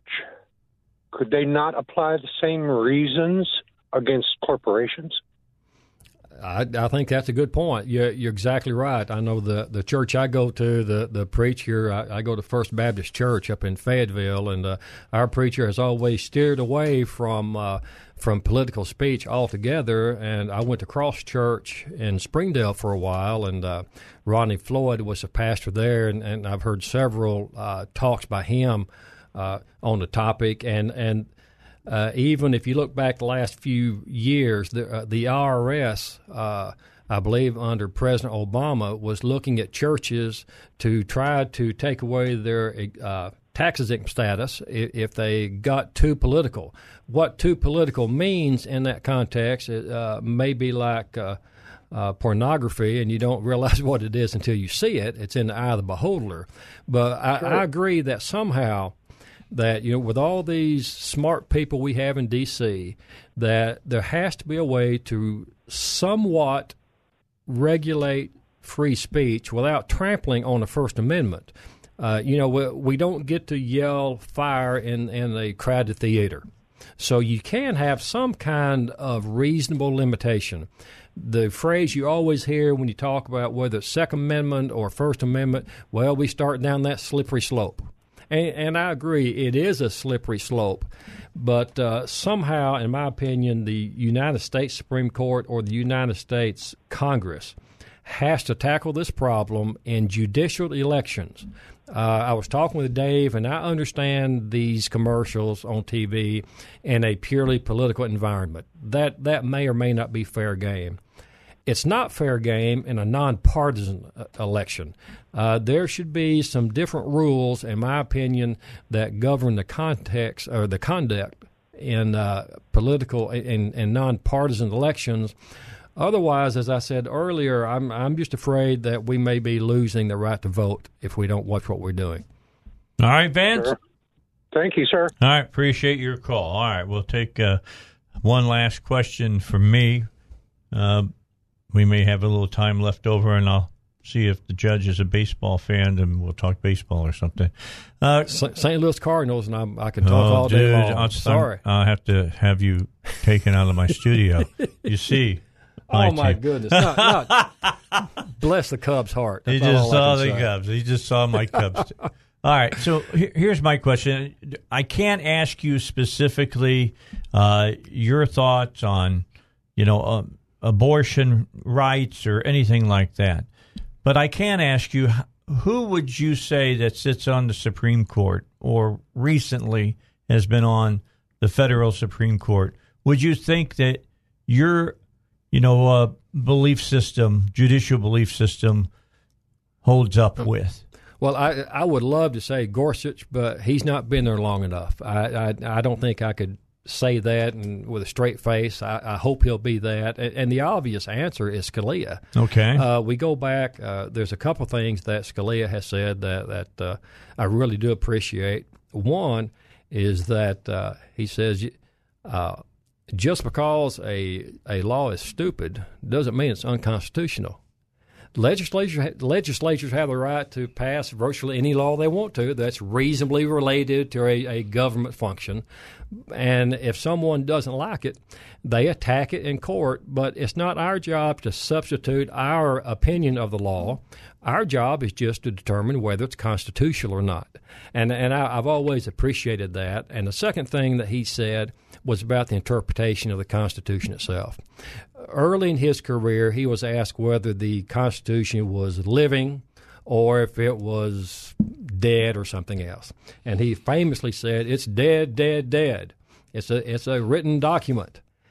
Later on, he kind of backed off of that, and he said, "Well, it's not dead; it's enduring." And I think that's probably a better description of the Constitution. It is enduring. And he also had a very good discussion one day on how to interpret laws. He and he said that you know society changes over the years. It goes left, it goes right. So the legislatures change, they go left, they go right. So the laws change every few years, they go left and they go right. Our morals and mores change, they go left and right. But when you look at the constitutionality of these laws, you still look at them from the bedrock principle of the founding fathers. Uh, we tend to call that originalism. I think it's kind of an ambiguous term, but he's right. Uh, even though times change, laws change, morals change, mores change, we should look at the constitutionality of these laws from the eyes of the founding fathers. Yeah, the, the Constitution is the document that you break all other things upon, correct? It is the bedrock. All right. Well, we we appreciate you being on. So, how long you been a Cardinal fan? I my earliest memory is sitting with my father in Paris, Arkansas. He was a coal miner, and we'd sit in the living room with big old radio. About six feet tall, and I remember listening to the '64 World Series between the Cardinals and the Yankees with Bob Gibson, got Bob Gibson and Ray Sadecki, and I can name some more, but I can tell you don't even like the words. Well, that's all right. I'm a big Gibby fan. I love Gibson. I mean, it, it says something about a pitcher when I think he had a .85 ERA that year that they lowered the mound because of him. I don't want to correct you, but it's 1.12. Was it 1.12? Okay. 1968. Okay, Yeah. 68. Yes. Okay, so that was the year that they lowered the mound. I mean, one pitcher That's right. caused them to lower the mound. That's right. pretty impressive on Yeah. that. They said that I I would say you could use the same uh, saying about uh, uh, Gibby that Yogi Berra said about Bob Feller. When they asked him what it was like to face Bob Feller, he says it was like he was throwing aspirins dissolving I like that. Each, coming uh, in. what do you think about the changes that are, we got a minute here with, with baseball? It, it bothers me now that starting pitchers, if they go five innings, they've done a good job, and then they you have this parade out of the out of the bullpen, and every pitcher can throw over. 95 up to 101 miles per hour. I think it's taken something away from the game. That and the switch on the infield when you got Yeah. so much information about different hitters. Yes. Uh, well, the first thing that changed the game was when the American League went to the de- Designated designated, hitter, hitter. I'm. I'm more of a purist. I'm a National League guy. But I was talking with my brother. We text back and forth. He's about 10 years older than me. And I said, you know, the, recently, the worst things happen is, is the switch. Uh, they don't call it the switch on the infield. They call it something. Yeah, they got it. And, and, I- and I said, you know, that that's taken away from the speed of the game, the base hits, and it wouldn't surprise me in the near future they wouldn't that they're not going to pass the rule that you have to have two infielders on either side of second base. There's a, and- there's talk about that. Well, so uh, Makes sense. It does make sense, but I've I've been a baseball fan since I was a kid, you know, and and, and Paris would go from one sport to the next, and always uh, couldn't wait for baseball season. So I grew up a Cardinal fan, and uh, fortunately they're still on TV. I forgive you. Oh well, I appreciate it.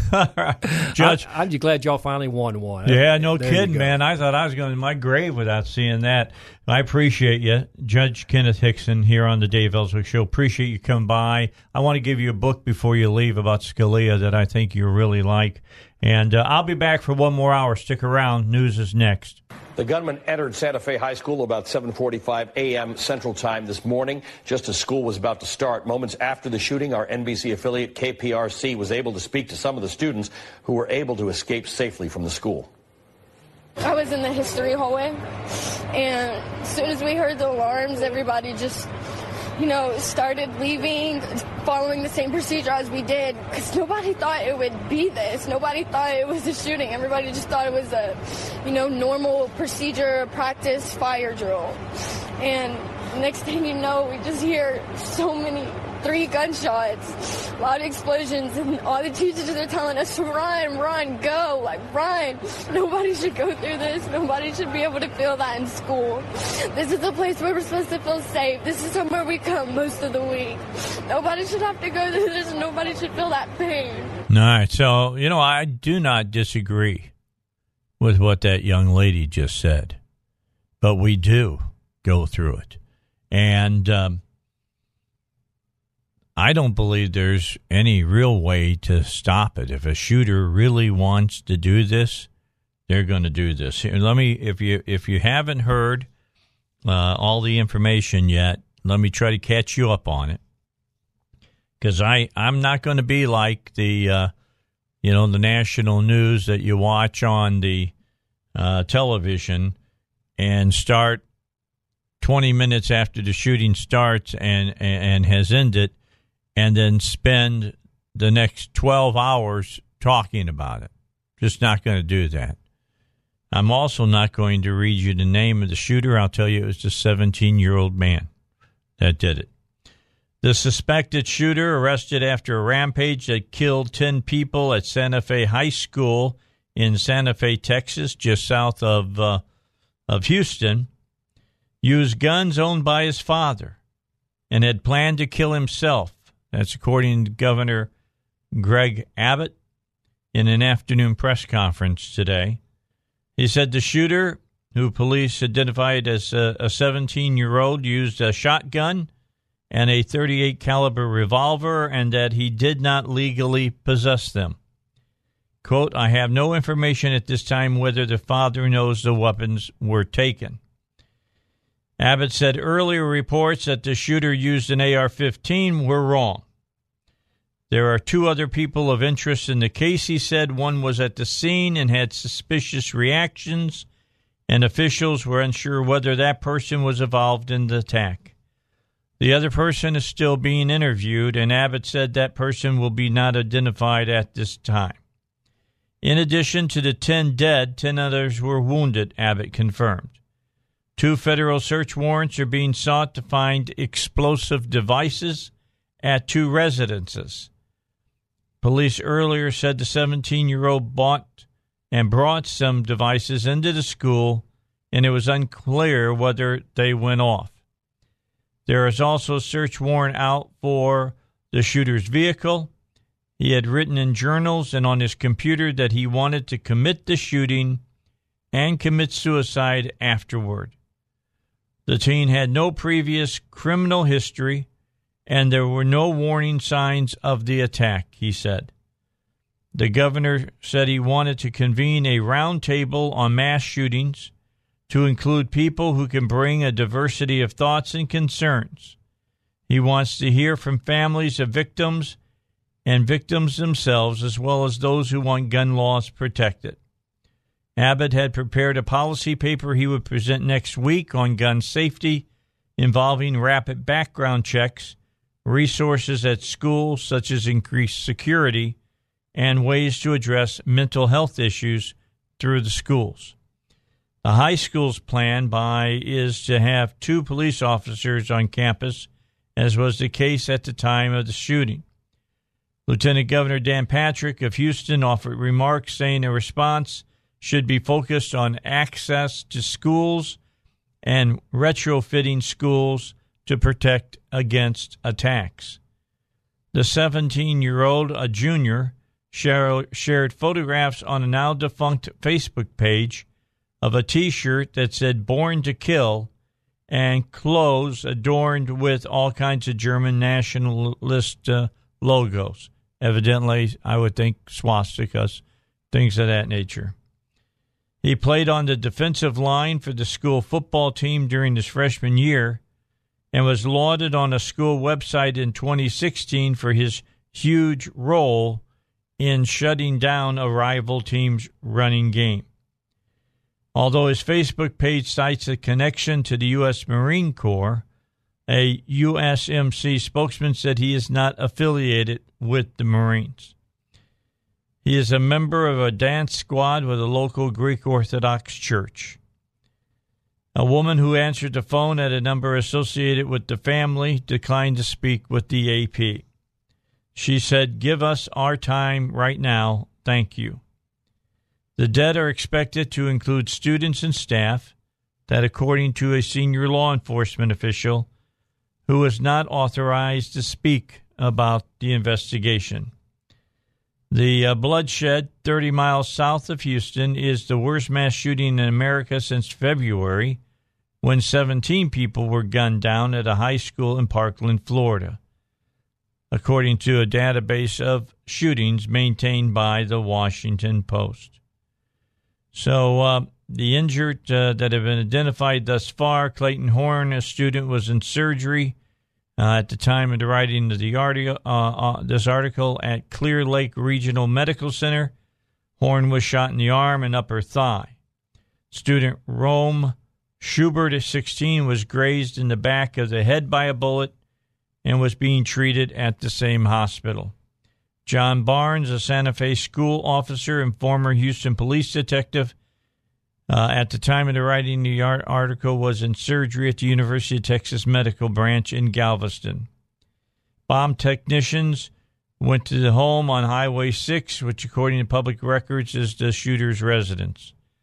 Law enforcement officials have been at the scene for hours, told reporters to stay back because there might be an explosion, explosive close to the uh, the highway. Uh, some other things that have been reported uh, during this uh, time that people have been able to put things together. Uh, according to Assistant Principal Dr. Chris Richardson, the shooter has been caught and was no longer a problem at the school building. As we told you, uh, according to his own journal, he wanted to kill himself. Uh, he they said that there have been uh, pipe bombs and also pressure cooker bombs that have been found. Uh, evidently, what uh, the shooter did was pull the fire alarm, and as people came out of their out of their uh, rooms, he was in the art hallway, and he opened fire. Uh, they said that uh, there's been things that this young man has done that has uh, questioned about what what they're going to do. It's is that Tyler Turner is friends with this guy says my friend he saw a guy walking with a gun, so he pulled he pulled the fire alarm. Uh, Turner reported hearing seven gunshots before running to a nearby car wash and meeting his mother there. Turner also saw a girl with a bandage around her kneecap get uh, taken away by firefighters. Another stu- uh, student said that he heard as many as 15 gunshots. I heard so many people saying there were gunshots and that people were dead, said uh, student Megan Hunter. The exact number of victims uh, is at 10 now. Uh, there may be more because some people were critically hurt. Uh, cameras caught children leaping away from the school building. Police officers could be seen escorting a line of students away from the campus. Um, KTRK TV reported that a similar incident happened at this same campus back in February. Uh, students then reported hearing popping sounds coming from outside of the school building. Police were called to the high school, but determined that the situation had been a false alarm. So, uh, just something to keep in mind. Uh, I don't know how to stop it. Uh, I I agree with Lieutenant Governor Patrick. Uh, a lot of the um, I think methodology in stopping this type of thing is to harden uh, the schools. But even if you harden the schools, uh, what do you do with the shooter who who shows up outside the school where the kids come and catch the bus?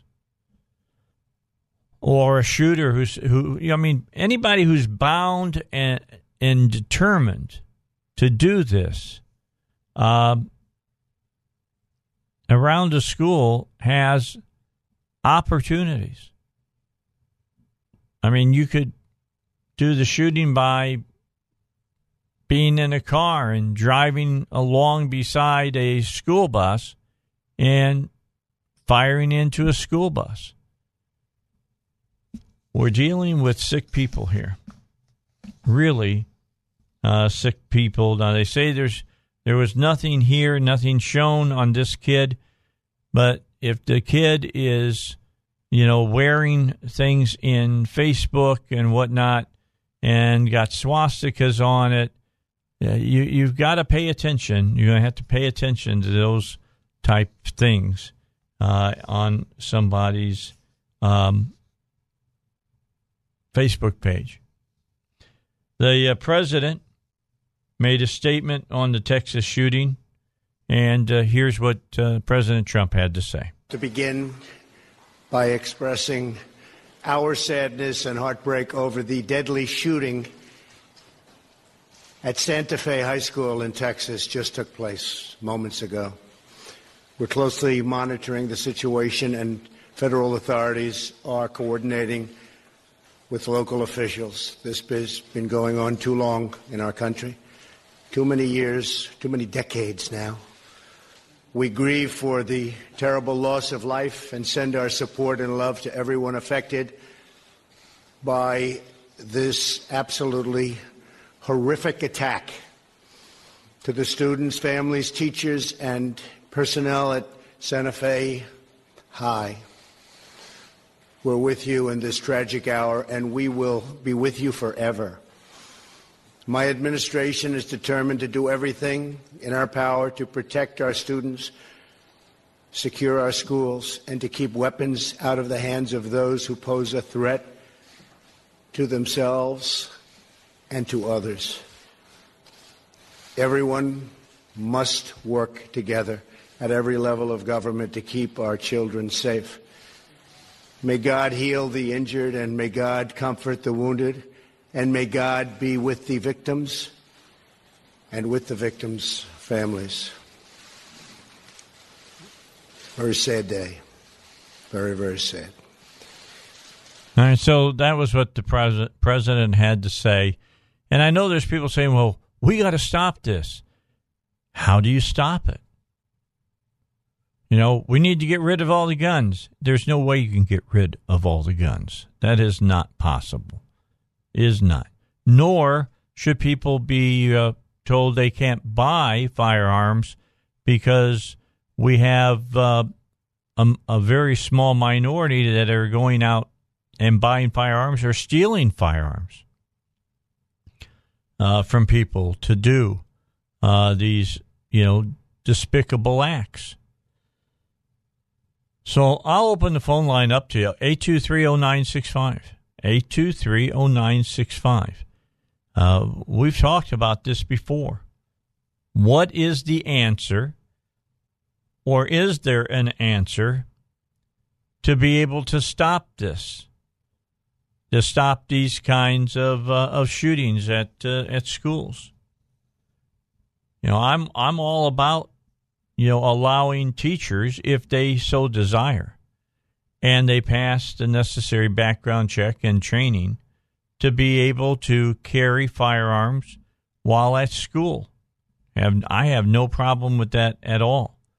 I mean, if the bad guy is or bad gal is going to have a firearm, then it's absolutely necessary that the person who is good can have a firearm to be able to uh, take that person on because we've seen in the past, there's been several occasions that with somebody that's a good guy with a gun or gal with a gun, like in Pearl, Mississippi, or whatever, shows up, the shooting stops.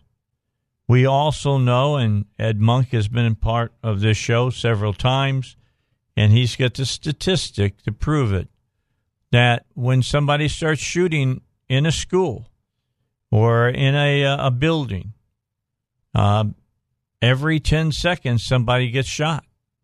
That somebody else with a gun is not there yet to stop them. So you want to make sure uh, that that those guns are are there and and can be uh, utilized. All right, Leanne is in Cabot. Leanne, how are you? Welcome to the Dave Elswick Show. Hi, Dave. Um, I think that the biggest problem that our families face is that everybody's stretched to their limits. People are doing two people's jobs, trying to keep ahead, and you have broken families. There's not a lot of male figures sometimes in these families, and uh, a lack of accountability on our children's part. Mm-hmm. They're they're not taught to be accountable or responsible or accept responsibility for things that they do, and um, people don't want to interfere when there's bullying. They they all say that they do, but a majority of them don't. Um, and I don't know what we can do other than I think having school resource officers that are armed that have been trained with weapons. I think that's a good idea, and I think metal detectors is a good idea. You know, but other than that, I don't know. Yeah, I, I think that all of us are, and thank you for your call. I think all of us are lost for words on some of this because everything that she just said is right. Uh, the family in America is in trouble. Uh, a lot of us have known that. A lot of uh, people who study sociology in our country know that. There are fewer nuclear families than there are single family households. That's not good. Now, before I get calls or texts or uh, emails saying, How dare you say, uh, you know, a single parent can't do a good job? That's not what I'm saying. I am saying that a nuclear family is the best kind of family a mom and a dad and the kids. That is, I would hope everybody would agree still, is the best type of family. Look, I was I was forced into being a single parent for a short period of time, couple of years, and uh, I know how stressful it is. I know how tough it is, and I can say uh, after I got married the second time, it, it made things immediately easier because there was more uh, people there to spread out uh, the um, the responsibilities. There was two people instead of one. That's something that's got to be dealt with. Uh, breaking up and getting divorced over stupid stuff. Something has to happen to stop that from happening as well. We just don't get along anymore. Blah blah blah blah blah stuff like that. We've got to get away from it. I'm not saying that divorce isn't necessary sometimes because uh, it is. Sometimes divorce is necessary. Most of the time, it is not. All right, let's take a break. 823 0965. 823 0965. Number to call here on the Dave Elswick Show. All right, back with you. Um, after the news at the bottom of the hour, I'd like to uh, talk a little bit about Rudy Giuliani, who came out today and said the FBI spying on Trump's campaign is far more worse uh, than Watergate. We want to get uh, into that to just a few moments. And I just got a text, and uh, let me read this to you so you'll be up to date on the news as well. Saying uh, about 20 minutes ago, Judge Mackie Pierce ruled that the uh, temporary restraining order in Northwest Arkansas is dissolved and that those ads can start re airing immediately. So uh, that's something uh, to know about since we just talked about it in the last hour with uh, Judge Hixson. Here's your news. You know, a couple days ago, we talked about uh, a mole from the FBI uh, being in the uh, Trump campaign during when he was running for president. And Rudy Giuliani talked a little bit about that today, and here's what he had to say the last time you were on the program. Hillary did commit felonies. You don't delete emails and acid wash your hard drive and subpoenaed emails, and that's not obstruction. Do you believe, as I believe, that when they wrote the exoneration before the investigation that it was rigged? Do you also believe that when they used the dossier to get FISA warrants that that was illegal and they did it four time? Rod Rosenstein also signed off on it, never verified, corroborated, never told the judges Hillary paid for it. And the other part of that, now we know an FBI uh, a spy in the Trump campaign? Well, Mr. you- Mayor, sir, this is the United States. You said it right a little earlier. That's Watergate compounded by the fact that we're many years after Watergate and we didn't think this could happen. This is a far worse crime and intrusion on democracy than a non uh, Russian uh, uh, conspiracy. And uh, who's investigating it? I hope that this is uh, turned over for criminal referral. And You I know- hope for once the Justice Yeah. Department wakes up and investigates something other than, you know, empowering Mueller to do an illegitimate investigation. It is illegitimate. Uh, Mr. Mayor, long before you were you saved New York City, and you did an amazing job. I was here. I watched it. Well, I can describe in detail. I don't have time tonight, but you were also a prosecutor, and I'm asking this question about prosecutors. There is a they have a responsibility to hand over subpoenaed documents. They're slow walking. They are claiming uh, they can redact in the name of national security, and there's no need for it. And they're not cooperating, and they're obstructing. What what should be the next step? Should the president follow Jim Jordan and Ron DeSantis and Mark Meadows' advice? And and I, I don't have any problem. Sessions to hand it over. I have no problem with that. They have no reason not to hand it over to Congress, just like they're intruding in Article 2 with their witch hunt investigation. They're intruding now into Article 1, which is the congressional power to have oversight over them. Right. They have no right to be a, a law unto themselves, and that's what they're doing. They don't have any right to be a law in and of to themselves, and that's what they're doing. Yeah, I agree. It, there's there's so much going on in that whole, uh, you know, collusion BS, and we know there was no collusion. Now, uh, what have I been hearing? Have I been hearing that whatever Mueller is going to release is going to come by September or maybe even in some time in in June. Uh, we shall see. I I personally believe they'll they'll string it out as long as they possibly can and as close as they possibly can to 2020 election. I think that's what they're going to do. You know, there's really weird stories. I've got something I want to talk about before we finish up today, but I just came across this story, and this whole thing about reanimation of life and stuff is getting weird. Yale researchers say that they have reanimated the decapitated brain of a pig. Scientists were able to keep the brains, in other words, multiple pigs, active for up to 36 hours. The research is raising ethical questions about restoring consciousness after death. Uh, Yale neuroscience Nenad Sestan revealed the breakthrough during a meeting at the uh, NIH, the National Institutes of Health, on March 28th. Uh, Sestan's team reportedly experimented on over 100 pigs' brains obtained from a slaughterhouse and restored their circulation using a system of pumps, heaters, and artificial blood. The researchers say they managed to reactivate the brains for up to 36 hours. I don't know about you, Russ. This sounds awful creepy.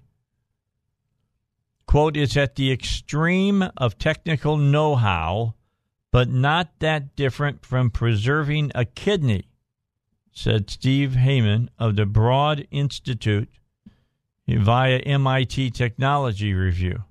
Quote, it may come to the point that instead of people saying freeze my brain, they're going to say hook me up and find me a body. The ability to preserve a pig's brain without its body is leaving many fellow scholars terrified at the thought of this procedure being used on humans. Quote, with absolutely no contact to external reali- reality, it might just be a living hell, said Nottingham Trent, ethics and philosophy lecturer Benjamin Curtis argued via the uh, Telegraph. To end up a disembodied human brain may well be to suffer a fate worse than death.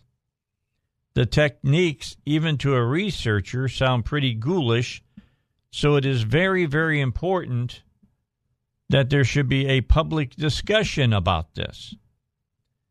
Sestan told NIH members that the process would likely work on any species, not just pigs. He added that brain preserving technology could help doctors test experimental cancer and Alzheimer's medications too dangerous to be used on a living person, but you would use it on a conscious brain? That sounds terrible to me. The mystery about what death really means and what level of consciousness would remain inside a severed brain has Sestan's colleagues questioning if such a test on a human would ever be attempted. Quote, the whole question of death is a gray zone, Neuro- neuroscience uh, scientist Anna Devor said. We need to remember the isolated brain is not the same as other organs and we need to treat it with the same level of respect that we give to an animal. You think? Do you? These are wayward people, a lot of them. Do things that would be weird in the sense that have no respect that you would give just an animal. People would stop them from doing this to an animal typically in a heartbeat, but to do it to a human, what's the big deal, right? Let me read this again. They added that brain preserving technology could help doctors test experimental cancer and Alzheimer's medications too dangerous to be used on a living person. But if the brain is conscious, isn't that what makes us human? How interesting. You heard it here first, all right? Weird stuff they're talking about. Scary stuff. I mean, I'm all about a good science fiction movie or book as much as the next guy. But when uh, some of the science fiction becomes science fact and we don't know where we're going with it, it makes me really, really nervous. All right, PI Roofing, don't want to forget about them because, you know, Joel Johnson, the uh, CEO of PI Roofing and Home Solutions, has the answer for you to get the damage that the water that gets into your house through the hole in your roof, get that damage taken care of as well from the Home Solutions side of PI Roofing. They can take care of your drywall repair, your interior painting, some exterior painting if you need it, carpentry work, pressure washing, insulation, ventilation, you name it, they can do it. And you don't need uh, five or six or seven different contractors that you got to run through. One company does it all. PI Roofing Home Solutions. Reach them at 501 687 6246 or visit them online, piroofing.com com. Can I say I will be so happy when 67 167 is finished? You know, I, I understand that there's some things that you can control and some things you can't. I understand you can't control when cars are going to break down, and I understand you can't control when somebody's going to try to do something stupid like change a lane in front of somebody without signaling, and it will result in uh, some kind of uh, a wreck. What you can control, and what I don't believe uh, has been taken into consideration, is what do you do after something like that has happened? That is the main artery going from Little Rock basically up to Searcy. That's what 67 167 is. And right now, between Jacksonville and Cabot, it is a solid corridor that has no way of getting off of it if something happens. Now, some people may agree with me, some people may disagree with me, but this is how I feel.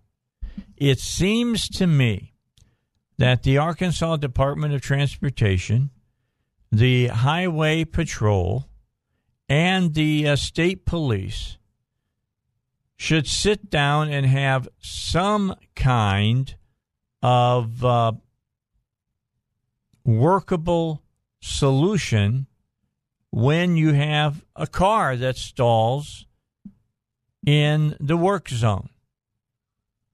Is it necessary not to have one? I think it's unconscionable not to have one.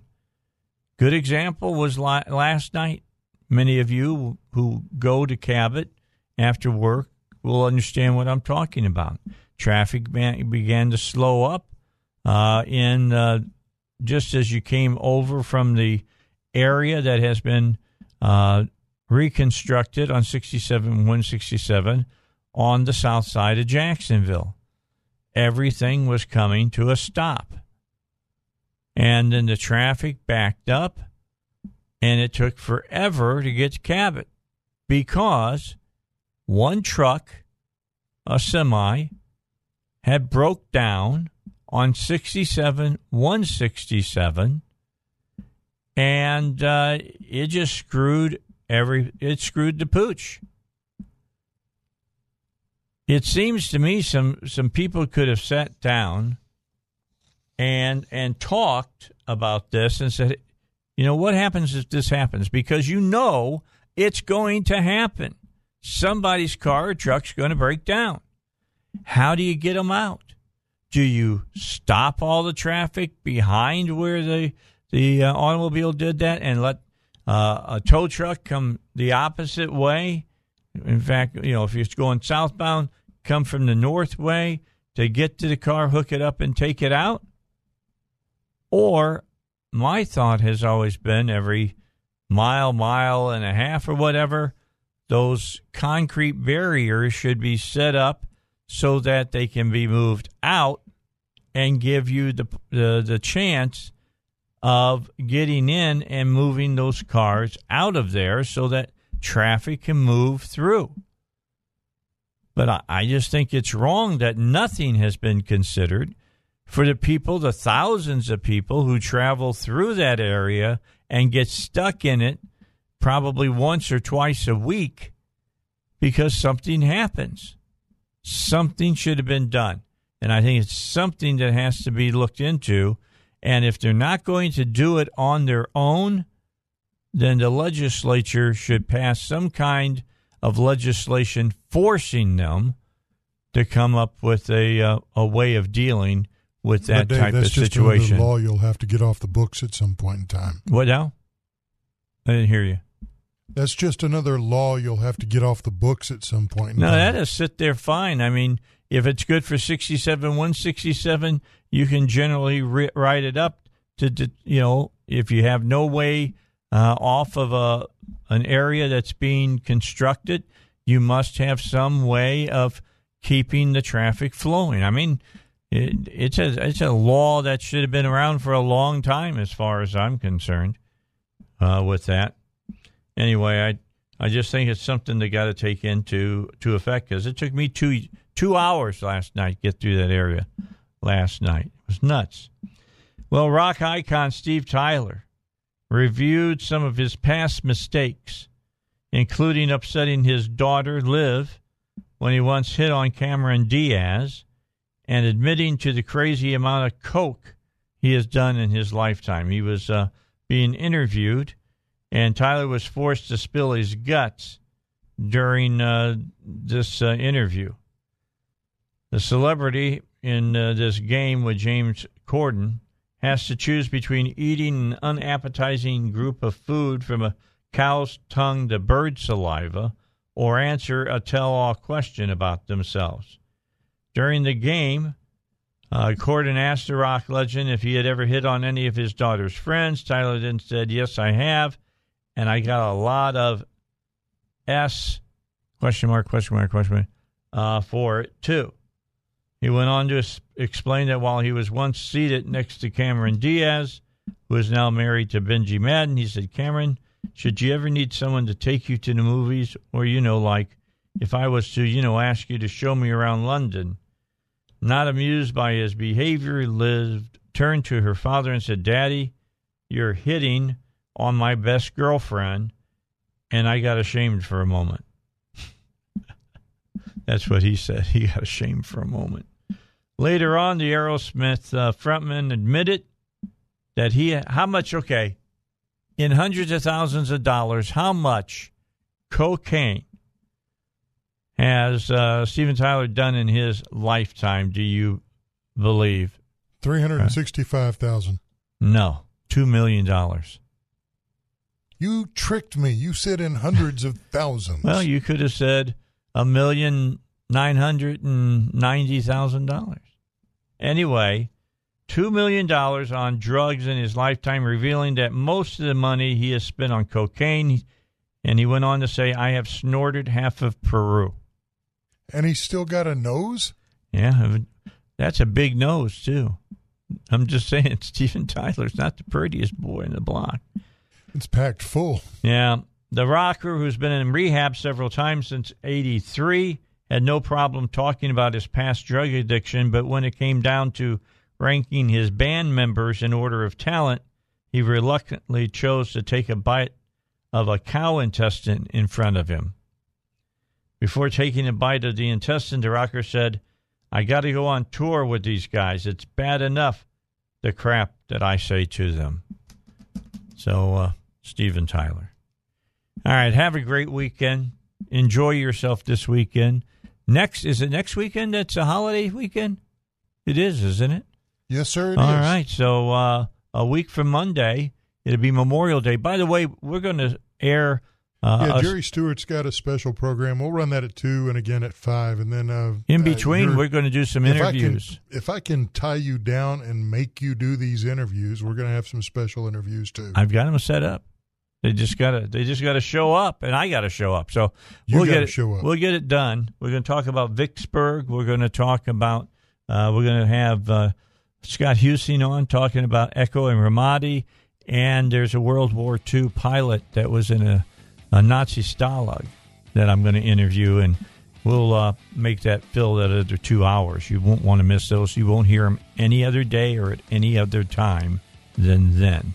All right. I'm out of here. Russ, good job today. You, always do a great job. I appreciate what you do. And as Russ and I believe, God gave you a whole week of life this week.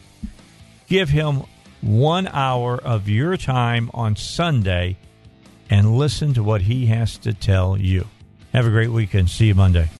Three star general Michael J. Flynn, head of the Pentagon Intelligence Agency, knew all the government's dirty secrets. He was one of the most respected generals in the military. Flynn knew what the intel world had been up to. He understood its funding. He ordered the first audit of the use of contractors. This set off alarm bells. The explosive new documentary, Flynn, Deliver the Truth, Whatever the Cost, uncovers the facts behind this scandal. Flynn told the truth. He was the most dangerous person for Donald Trump to hire. I find out the worst enemy that I'm going to face in my life is right here in America. They took my assessment and they wanted me to change it. And I was like, I'm not changing it. They had to get rid of Flynn. With in depth interviews, archival footage, and never before seen personal records of the man behind the headlines. I just felt like I was drowning. Flynn, Deliver the Truth, Whatever the Cost. Available now. Watch it today. Go to salemnow.com. Salemnow.com.